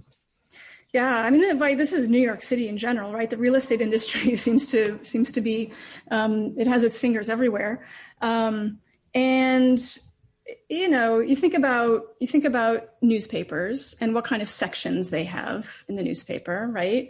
Um, you know, you, have got a business section. You don't have a you don't have a labor section. um, You've got a real estate section. The real estate section has lots of ads Um, you know, the real estate ads they have, you know, they're trying to get you, especially, you know, all these these luxury buildings that are going up with all these fancy uh, fancy apartments that most readers can't even afford. Um, they have, I, I noticed in the Daily News, they have all these articles in the real estate section about these like multi-million dollar homes. Um, you know, again, the vast majority of New Yorkers are not anywhere in the market for this, but they're these kind of um, they're they're kind of selling you this dream, right? This there's this dream of of this beautiful world where we can all afford this multi-million dollar house, um, and then you don't want to have all of these all of these articles about tenant struggles and homelessness and the and NYCHA's problems and all of this stuff about you know the what what most of us in New York City are facing as tenants or as um, you know residents in public housing or or those who are are not currently housed in a stable situation um, you know a large number of New Yorkers are severely rent burdened. Again, this is not a surprise to any of us, right? But um, it's unusual for this country. Like New York, New York City obviously is one of the most ex- expensive places to live. Um, and one of the one of the numbers that I that I pulled out here, um, not in the article actually, but after I wrote it, I thought of an even better way to frame it: is that you are more than 800 times more likely to be severely rent burdened in New York City than to be shot in New York City. Um, this is an issue that impacts a huge number of New Yorkers very directly. Um, and it's something that just doesn't really get covered because it's not it's not so comfortable for the newspapers to cover it. They don't want to be putting these kinds of articles next to all of these real estate ads. Um, and frankly, you know, you're talking about Rupert Murdoch owned Post. The the Tribune company owns, well, they're kind of in the midst of a sale, I, I believe, but the the Daily News. Um, these corporate owned papers are not interested really in challenging the corporate status quo. So so it's you know it's really unsurprising that we get this sort of skewed coverage, but it's uh, it's also really unfortunate, and it's important for for readers to be able to read these newspapers really critically. Yeah, I, I, would say it would be great if uh, uh, our fellow journalists would read these papers critically. When I think back to some of the mayoral debates, where I mean, like the whole first hour of the debates would be consumed by discussions about crime. You'd never guess there are any other problems in the city, like housing, um, and uh, they still seem to have the ability to set kind of set an agenda. Even though our, our earlier guest uh, Tom Robbins uh, noted that the tabloids' uh, strength has waned over the years as their circulation has declined, but they still seem to have an agenda setting ability, at least at certain moments. Yeah, absolutely. But also, I mean, thinking about the local television, um, you know, crime stories are super popular on on local TV news. Um, and and again, we don't want to we don't want to let the New York Times and the Washington Post and the Wall Street Journal and these other papers off the hook too. They don't they don't do the same kind of sensationalistic coverage that you expect from the tabloids, but um, but they they still have the same kinds of um, general priorities. Um, you know, not putting the not not not running as many of these housing stories, and um, you know this this real focus on crime going up all over the country. And what does um, not just sympathetic, but honestly, just accurate coverage of poverty of homelessness um, look like? And and how could it actually change the way people the the greater narrative of New York City? Um, we've seen we've seen you know demonization of the homeless seeing it connected directly to crime in the debates and in coverage um, as well as mental illness which is tied into that. Um, and you know there's just so many contributing factors. But, you know, what does actually responsible reporting on on these issues look like? And um, how can it change the way people think and what people truly fear? Um, i mean I, I think it's a great question. And, and the first the first answer i would say is you know talk to more people who are really in it right? Talk to homeless people, talk to um, organizations that advocate for um, for people um, who are who don't have stable housing. Um, you know, the one of the things that we do so much at FAIR is source studies. Um, what we're looking at is who who gets who gets to be an expert um, in the media, and you know, the experts tend to be government officials, um, and then secondarily there'll be you know sometimes you know um, some think tanks or academics or or things like that. But you you overwhelmingly have government officials, and government officials are going to you know they're going to give you their own spin on things, um, and it's not necessarily going to be anything like what advocates would be would be telling you. This is something that you see in every kind of issue. Um, but but but here, you know, there are so many really great organizations in New York City working on housing issues. And how often you know they, they should be they, their phones should be ringing off the hook with reporters calling them asking for quotes and asking for expertise and writing you know so that they can write articles about this and report articles about this stuff as much as they're reporting about crime. But it's not happening. Um, we need to have beat reporters on on these kinds of issues um, instead of just getting you know they just they get these feeds from the police blotter you know you've got you've got all the crime reports and everything well let's have mm. let's have reports from the housing advocates you know Definitely. Um, and we're going to have to close out this segment, but if you want to read Julie's article for yourself, you can visit fair.org. Um, and I think next, uh, well, first of all, Julie, thank you for joining us tonight and thank you for your analysis of, um, the coverage that we've been seeing um, regarding crime and homelessness. Um, so up next, uh, John, are we about to go to our field reports? I believe so. We, um, uh, I think we've got Roman and uh, Amba uh, ready to um, report from the field again. I was just just going to say one quick thing. Yeah, if you're looking for the kind of reporting that uh, Julie was describing and and, and urging uh, look to uh, read the Indypendent every month. Our uh, both our print edition and our uh, online coverage. I mean, we try to cover these issues from a, a, more of a grassroots people's perspective. Certainly, very different than what you'd see in the tabloids. So we're trying to model uh, some of the, the, the journalistic practices that Julie's uh, calling for, and we've been doing that for 20 years. So we're really proud of that. But yeah, it was great hearing from Julie. But now we, I think we got people in the field. Roman up in the up in the Northwest Bronx. Are you there? Yeah, I'm I'm here. I'm having a little bit of difficulty trying to get people to speak on, on the radio. The common theme that I'm getting is people feel uneducated about the election. I spoke with one woman and her daughter who said that they didn't even realize the election was today until they woke up this morning and saw it on the news. They're, uh, and again, people seem really uncomfortable with the new voting system. They feel like it's unclear and they're not really sure how it works. Uh, but uh, like your previous guest mentioned, uh, fear of crime is definitely salient in this district, and people are responding to that. Uh, I spoke with a lot of people who mentioned that Eric Adams was their number one, um, and uh, I mean that kind of says it all, right? They've they've mentioned the, the desire for a strong uh, police response. One man said that he lives on the corner and, and wants the street to be quiet, and that's why he voted for Eric Adams. Right. And it's often people like that who come out and, and, and vote in, in strong numbers. Uh, any, anything else you want to add from up there in, in, in the Northwest Bronx uh, before we uh, pivot back to Amba and Julia in Brooklyn? Um, it seems pretty slow out here. There you have people filtering in and out, but it doesn't seem like there's a, a pretty big rush. Um, and while I know the DSA really rooted for this district as a as a chance to make an impact, um, it seems people aren't paying that much attention to uh, the city council district race, uh, at least on election day. I don't know about early voting.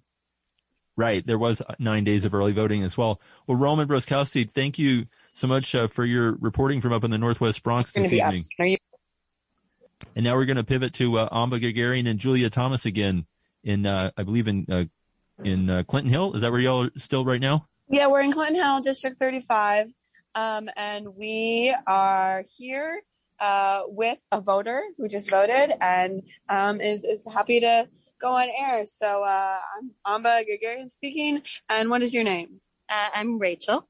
Okay, Rachel, how old are you, if you don't mind sharing? I'm 31. 31. Yeah. and uh, how long have you been voting in this district, District 35? Three years. Three years. Yeah. Okay. And uh, if you don't mind going ahead and sharing who you voted for for, for mayor. Yeah, for mayor, I did Garcia first. Okay. And then Wiley second. And then Morales third. Okay. And then Art Chang fourth. Third. And then I left the fifth blank. Okay, so I, I see a trend uh, with, with with the women. Was that it? Was that um, a priority of yours, or it just was random? No, I what I mean, yes, but no. I took a I took like an online quiz and did some research, and then they happened to be my top three match Okay. and Art Chang too. It it was great that they were also women, but it wasn't the number one thing I was looking for. So you took an online cl- quiz. Do you feel uh, excited about your choices? Do you feel really like I gung ho about Garcia, or were you just sort of like, oh, that's you know that's what I matched with? No, no, I really like Garcia, and I I had before, but I was like, uh, I, I thought I would listen to podcast last week or like watch the debate, but then even after that, I don't know. There's just so many people to choose from, and then being able to choose up to five choices, I was like having a hard time keeping everything straight. So it was called like the thing I used was actually very comprehensive. So it was sort of my last tool that I used, but after feeling like there was so much information that I needed something kind of simple to simplify it. But I like Kathryn Garcia a lot. And why, why, why, why are you excited about voting for her? Um, well, I like her because I have a background in like urban design and architecture, and like city projects really appeal to me. And I feel like she has a great history of doing city projects. Um, I don't know. She feels like she's really done things like her work in the sanitation department. All of that stuff is exciting to me and like very concrete. So Okay. I like that about her. Concrete examples, and then let's pivot to uh, the city council race. So you say you voted for Crystal Hudson. I did. And actually, I was sitting in my car trying to figure out who to vote for. And I came down on, I decided to vote for her. And then I got out of my car and she was standing outside my car. So that was further. I, she's really lovely. I just met her a few minutes ago, but I had already decided to vote for her. And why was that? Why was that? Um, okay, to be honest, I did a this one I didn't research as much, did a really quick read, but I just thought she had good experience and worked with other names that I knew and she lives here and I don't know, I liked her ideas. It was a very quick car search, I would say. Solidified by meeting her again. So very effective. Do you have any questions? Yeah, and I guess, you know, just thinking more broadly about this election as a whole and just like your priorities as a voter, I guess for you, what would you like to see? I mean, particularly a new mayor of New York City, what would you like to see them accomplish? And, you know, I guess what was on your mind as you were like researching all these different candidates? Yeah, I care a lot about like city infrastructure and systems and thinking about New York being great now, but also into the future. So like I care a lot about like, you know, preparing for climate change and um, housing and uh, build, like building affordable housing, all of those sort of like city pieces that I think if they're not there can make our future a little rockier and, and our present for that matter. Those things matter a lot to me. So. Okay, great. Um, well, I think that's it for us Okay. here. Okay, well, Amba and Julia, thank you uh, for your work out there, and Rachel, thank you for joining us on WBAI ninety nine point five FM and sharing your your thoughts with all our listeners. Yeah, happy to be here. Okay, and and thank you for going out and voting and participating in the electoral process. And uh, just for our listeners, a reminder that the polls are open till 9 p.m. So you have a, a little under an hour and a half to vote if you haven't voted yet. And um, again, Amba and Julia, thank you for all your great work in the field this evening. All right, so I guess they've uh, signed off. Uh, we're going to take a short music break, and then we're going to come back with our uh, final guest, uh, Ben Max, uh, executive editor of uh, Gotham Gazette. We look forward to hearing from him.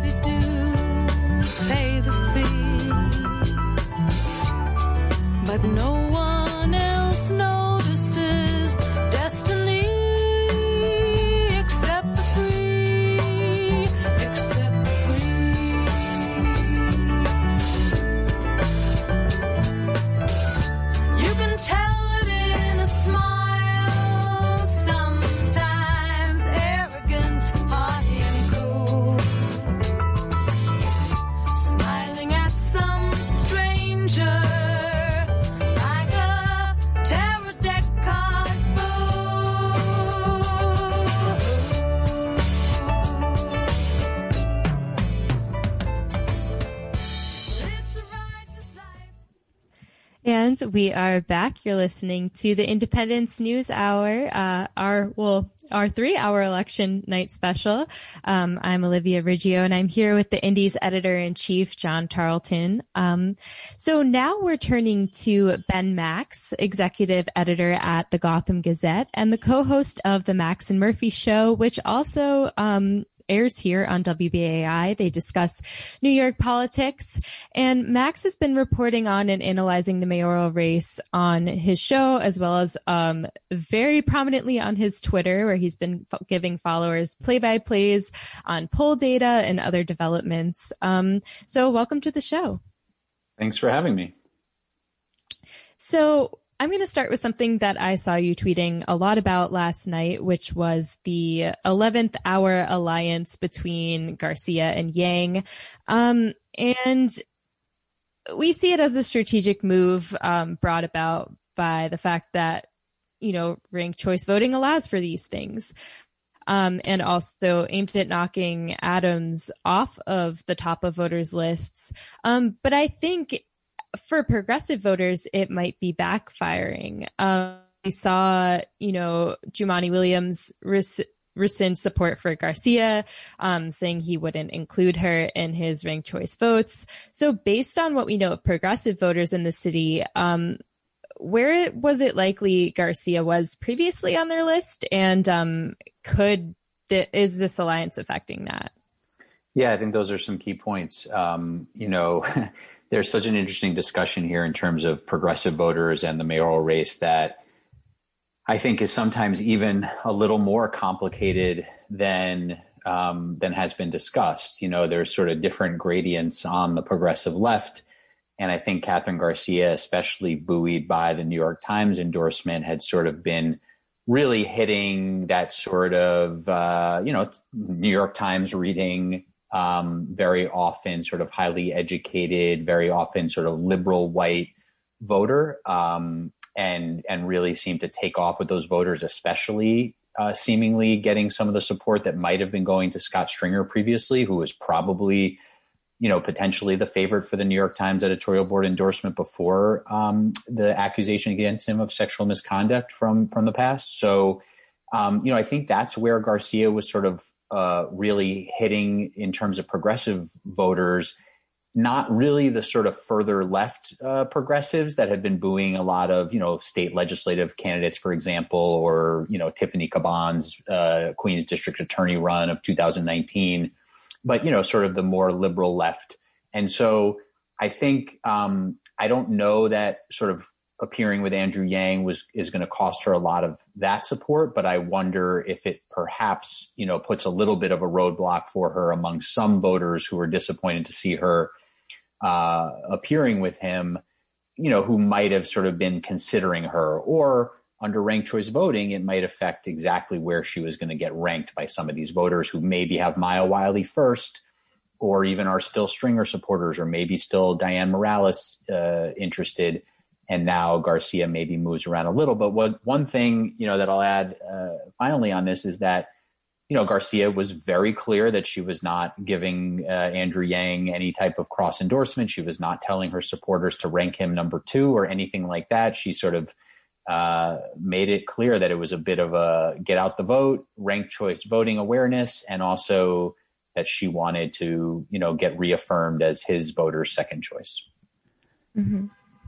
Now, um, I guess on the flip side, talk about why the more progressive left candidates um, like Wiley, Stringer, and Morales haven't formed a similar alliance. Mm. Well, I think there that we may have seen something like that possibly develop if Scott Stringer hadn't been facing the allegations of sexual misconduct that so derailed his campaign. I think you know Maya Wiley and Dianne Morales uh, either calling for him to you know leave the race or basically fully you know distancing themselves from him makes it pretty hard for at any point to sort of come back together and coalesce and form some sort of ticket with him. So that really put him on the outs, of course, and as it did with uh, many endorsers who rescinded or who didn't wind up endorsing, or you know, or voters clearly the way the polls have looked for him. And then Morales faced her own crisis around uh, staff treatment and pay, uh, things that happen around potential campaign staff unionization. It seems to be a variety of things that sort of went awry within that campaign. So that made it also challenging for even Maya Wiley and Dianne Morales to link up. Wiley seems to have really distanced herself from even calling Morales her number two, which she had been doing uh, earlier in the campaign. So those fractures and those crises in the Stringer and Morales campaigns, while they benefited Wiley in some way by helping her pick up endorsers and momentum, they've also created some of the barriers of a sort of unified left front. And I'll also just add, you know, Kathryn Garcia, while on most many of her policies, let's say, especially things related to like policing, is being sort of lumped in more with more moderate candidates as I said, she's clearly appealing to a lot of sort of more left liberal voters, and that you know seems to be creating something of a barrier for Wiley to to really take off. Although the trend lines for Wiley in the polls have been very strong over the last few weeks. And Ben, uh, overall, I mean, the the mayor's race doesn't look so great for progressives or the left, but overall, how well might the broad left, socialists, progressives, etc., uh, fair across the board in these elections in uh, down ballot races. Uh, uh comptroller, uh, the city council with over 30 uh, term limited seats coming open today. W- mm. What's your take on, on, on how that might go and, and what kind of impact that might have on the future mayor? Yeah, you know, the first thing I've been sort of saying, I guess, um, in this context, cautioning people on the left who are who are concerned about the mayoral races that I really don't think Maya Wiley's out of the running by any means. You know, if she's the sort of favorite on the left, endorsed by Alexandria Ocasio Cortez, the Working Families Party, which had ranked her third, wound up coming around to her as their as their top choice after dropping Stringer, then Morales, uh, and so on and so on.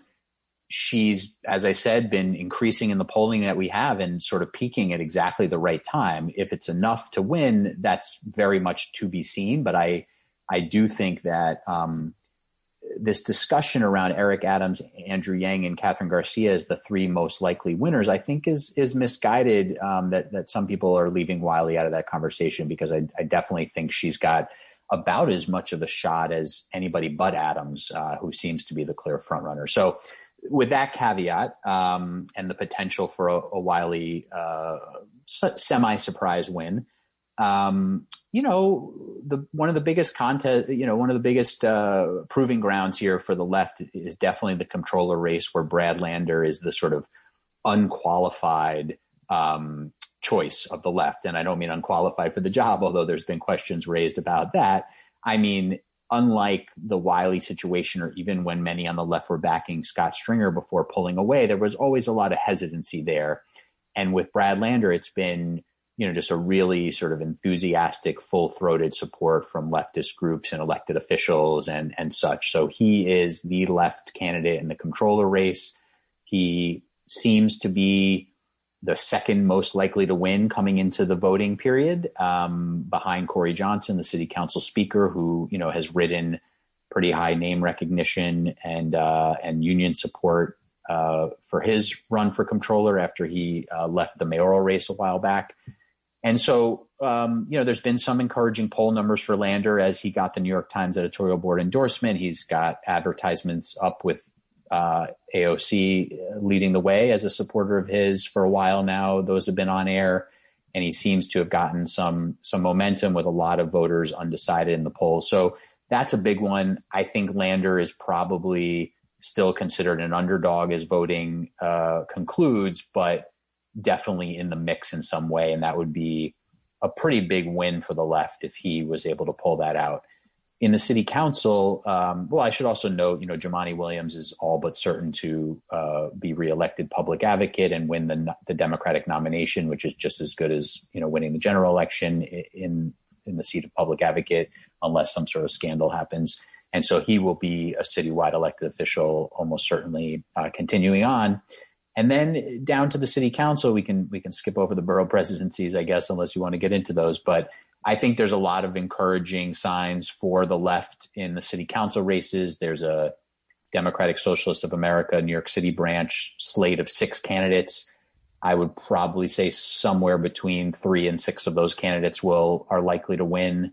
Um, a couple of those races are pretty tough for the DSA, but they they they are trying, uh, and we'll see. I wouldn't be shocked if they pulled it out because of their organizing. And then, you know, you have a whole bunch of other leftist groups from the Working Families Party through a number of others that have anywhere between, you know, a dozen and 30 candidates that they're trying to get elected. So I do think there's a lot of opportunity for progressives to to pick up seats in the council and move that body a bit further to the left. I think that's very likely. And Ben, uh, speaking of the Democratic Socialist America here in New York, with their chapter with 7,000 members and their ability to uh, run a, tremendous ground game, uh, how has that, in, in your estimation, uh, impacted or jarred the Democratic Party establishment here in the city? I mean, you had these machine candidates up until a few years ago that uh, used to be able to run uh, for reelection pretty much uncontested, and now they have these newcomers often showing up with legions of volunteers and the ability to raise small dollar donations from across the city and even out well outside of New York. How how has this shaken up the establishment? Do you have a sense of that? Definitely a, a big a big shakeup. Uh, you've seen uh, a number of of top Democrats really seem to take notice of the the rising power of the DSA. There's clearly fractures within the Democratic Party and these were were growing previously, um, even before the the New York City DSA seemed to really take a big jump with with some of the state legislative candidates they've elected recently. Um, you know, this was heading in this direction, of course, with the more progressive versus moderate split that's been you know uh, happening within the party.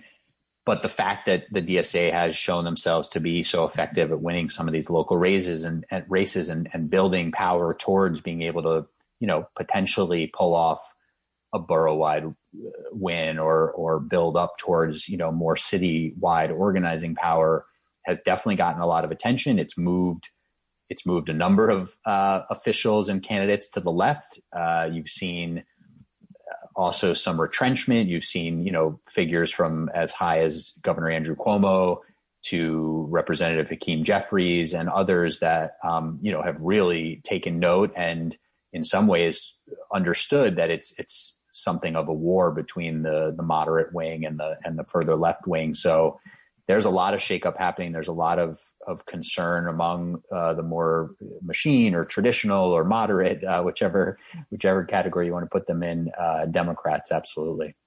Mm-hmm. And before you mentioned that you anticipated at least half of the DSA six um, council member council member candidates um, faring well. Um, so we heard from a very you know diverse cross section of voters tonight, thanks to our awesome field reporters. Um, but how do we anticipate? Not only how do we anticipate these ca- candidates faring, but why? Like, why do you say um, at least half? And how could that be a barometer for um, how open New Yorkers are to these very left ideas. Mm-hmm. Well, you know, it's interesting in some ways. Um, in some ways, the the DSA slate, let's say for the city council, is they're not necessarily saying things that are so different than many of the other sort of progressive left candidates running in a lot of other districts, right? This these are just candidates who uh, identify as socialists, uh, you know, have really aligned themselves with the the DSA platform, and that uh, the you know the different branches and localities within the DSA have decided are the candidates that they really want to get behind and use what is still you know somewhat limited organizing uh, power and person power to to try to win you know some of these some of these seats and there's obviously assessments of the candidates and the districts and what's what's winnable and what's not. Um, but I think you know we're talking about Democratic primaries here, so we're also talking about um, fairly low turnout elections where you can knock on the number of doors you need to and really you know really try to uh, get get the votes you need to to win. You know, ranked choice voting creates a, a, di- a bit of a different playing field, but it's still an equation where um, you know there's only so many thousands of, of votes you need to to get over the top. And so you can really target those and you can really work really hard on the ground where it's hard to do that over the over the size of you know a borough or or of course across the the five boroughs. So Um, but I think I think we've clearly seen, and, and one thing I'm interested in watching in the results of the DSA slate here is, does it seem like the pandemic has further uh, sort of radicalize people, right? And I don't say that pejoratively. I say, you know, are people even more open to sort of socialist ideals uh, because the pandemic has devastated things so much and shown some of the gaps in the social safety net and all sorts of issues around uh, healthcare and the economy and so on. Um, uh, so that's that's one thing you know I'm really watching to see, especially in a couple of these districts that might be harder for the DSA to win. You know, Tiffany Caban winning her city council race is is seems like almost a foregone conclusion. You never say never, of course, and I wouldn't be shocked if she lost, but I'd be surprised. Um, but then there's other, you know, other districts where it's a much tougher go. Yeah, uh, uh, I mean, I have a couple of questions. I mean, first of all, I was curious who you saw as the. You mentioned you thought at least three would win. Who you thought the two other DSA candidates were that have a, a strong chance of winning, as well as the three that might be in for a mm-hmm. a, a, more challenging uh, uh, contest. Well, you know, there, I mean, there. I'm sort of giving an estimate. I think a lot of them could be fairly close, and then I, you know, I'm sort of um, you know, just giving a rough estimate that probably, you know, of the three or four or five even that are pretty close, other than Caban, you know, a couple of those break the way of the DSA and maybe a couple of them don't. But I do think, you know, pretty much all of the others are are are very competitive races. So I'm not sure, you know, I would I would feel that safe uh sort of guesstimating a win for anybody other than Caban, who seems like a heavy favorite, especially coming off that district attorney race, obviously. And she you know, cleared half the field in this city council race when she got in. Um, you know, one of the races to watch in the whole city is the District 35 Brooklyn race, which is the seat currently held by Laurie Cumbo. And that's where the DSA is running Michael Hollingsworth, a, a tenant activist. And there's a very strong, uh, you know, more more traditional progressive candidate, Crystal Hudson, in the race, who has a lot of labor support. She's been backed by Hakeem Jeffries, who uh, has been very uh, open about his disdain for for the DSA, um, and that's one of the most interesting races in the whole city. Uh, you know, Brandon West in uh, City Council District 39, which is currently Brad Lander's seat, used to be Bill de Blasio's seat, including parts of Park Slope. Um, you know, that's a very crowded field, of course, in that political hotbed of of the Park Slope area. Um, he's probably got a, a pretty uphill road there with a number of other, you know, candidates who've had strong roots in the district. That one seems very hard to know where where voters are going to land there. I mean, you have five, six candidates in that race that I could see winning. Um, so a lot of a lot of complicated dynamics in these races, and like I said, ranked choice voting really, um, you know, it, it'll be very interesting to see where the DSA candidates fall in terms of is this a situation where the DSA candidates get a lot of first place votes, but but there's a lot of other voters who are not that comfortable with DSA candidates and they don't rank them second or third. And the DSA candidates even potentially lead, you know, lead the first place votes, but then lose in the instant runoff. That would be very interesting to see and, and to gauge, um, you know, where the electorate is at. I don't know that that'll happen. It's just an interesting thing to watch. Right. I have a question about kind of like the way city council works. I mean, once we get past these elections and people are seated, um, I mean, there, there clearly be, you know, progressives and maybe, you know, some socialists on the city council, probably not a majority, but a, a significant block. But one thing I've been kind of curious about is like once people get into an institution like city council, I think it's the same in Congress where you, you know, you have a, a, a leadership and, and somebody comes in as a city council person, even if they come in as a block, like with DSA, how, how much does like having to sort of engage with like the leadership and the and the institution itself um uh you know blunt some of that radicalism? And and how with city council people who are elected who come in uh you know with a strong left wing platform how how can they sort of uh color outside the line so to speak and and and maintain a sort of a more radical politics while still being effective inside that institution because they obviously have constituents that want them to, you know, deliver benefits for their district and, and things like that. Um, how do, how, do, how do you how do they maintain a, a balance and, and be effective at both, at being both radical and delivering for their district? Yeah, I mean that's a great question. Uh, this is a little bit of a of a to each their own. There's different paths to do this. You know, watching the city council over the last almost decade uh, pretty closely, you know, I've seen different different council members do it different ways. Not even you know DSA council members, but just um, you know, there's people like, for example, Jumaane Williams, you know, who's in the council, where if you uh, develop relationships, if you play, you know, the strategy right, if you make enough noise, if you can command enough media attention, if you hit the right, you know, the right notes in terms of sort of uh, where the city and the politics are, that you're pressing on the right issues, you know, you can get a lot done, even if the speaker finds you irritating. Um, one of the best ways to get things done in the city council, of course, is to have the favor of the of the speaker. And one of the biggest things that's going to unfold after these elections is figuring out who the next city council speaker is, and that's where it will really matter whether six of the six DSA candidates win or two of the six DSA candidates win, or whatever the number winds up being. Because if uh, if, for example, they all win and something like 12% of the city council's 51 seats are held by, you know, DSA elected members, well, that's, you know, that's going to change the equation of some of the politics of the city council.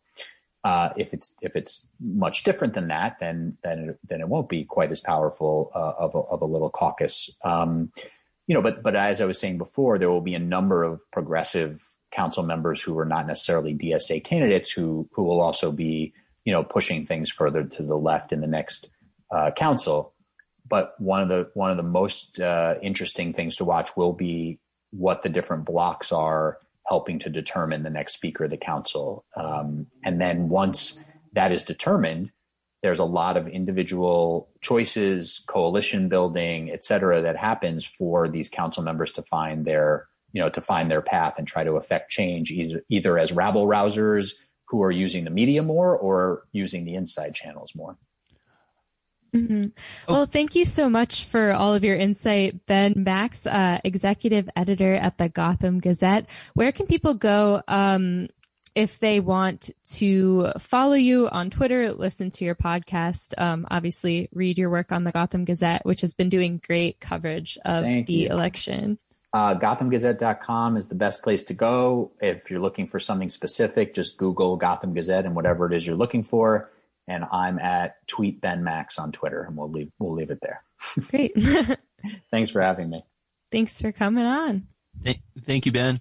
So we're going to have to leave here very quickly, but I just want to encourage our listeners, if you enjoy listening to tonight's special election coverage, please support WBAI so we can keep this kind of coverage coming to you. All sorts of great programs on the station. Call 212-209-2950, 212-209-2950, or give number two WBAI.org. Become a WBAI buddy for as little as $10 a month. All sorts of great benefits, and you get to keep community radio on the air, beaming across the New York City area. I'm John Tarleton from The Indypendent. I want to thank everybody who uh, helped us with this broadcast. Uh, our co-host Olivia Riggio and uh, Natasha Santos, our field reporters Amba Guerguerian, Julia Thomas, Zion Decato, Roman Broskowski. Also, Kenneth Lopez provided uh, sound bites in our headlines. And our uh, board engineers, uh, Reggie Johnson and Max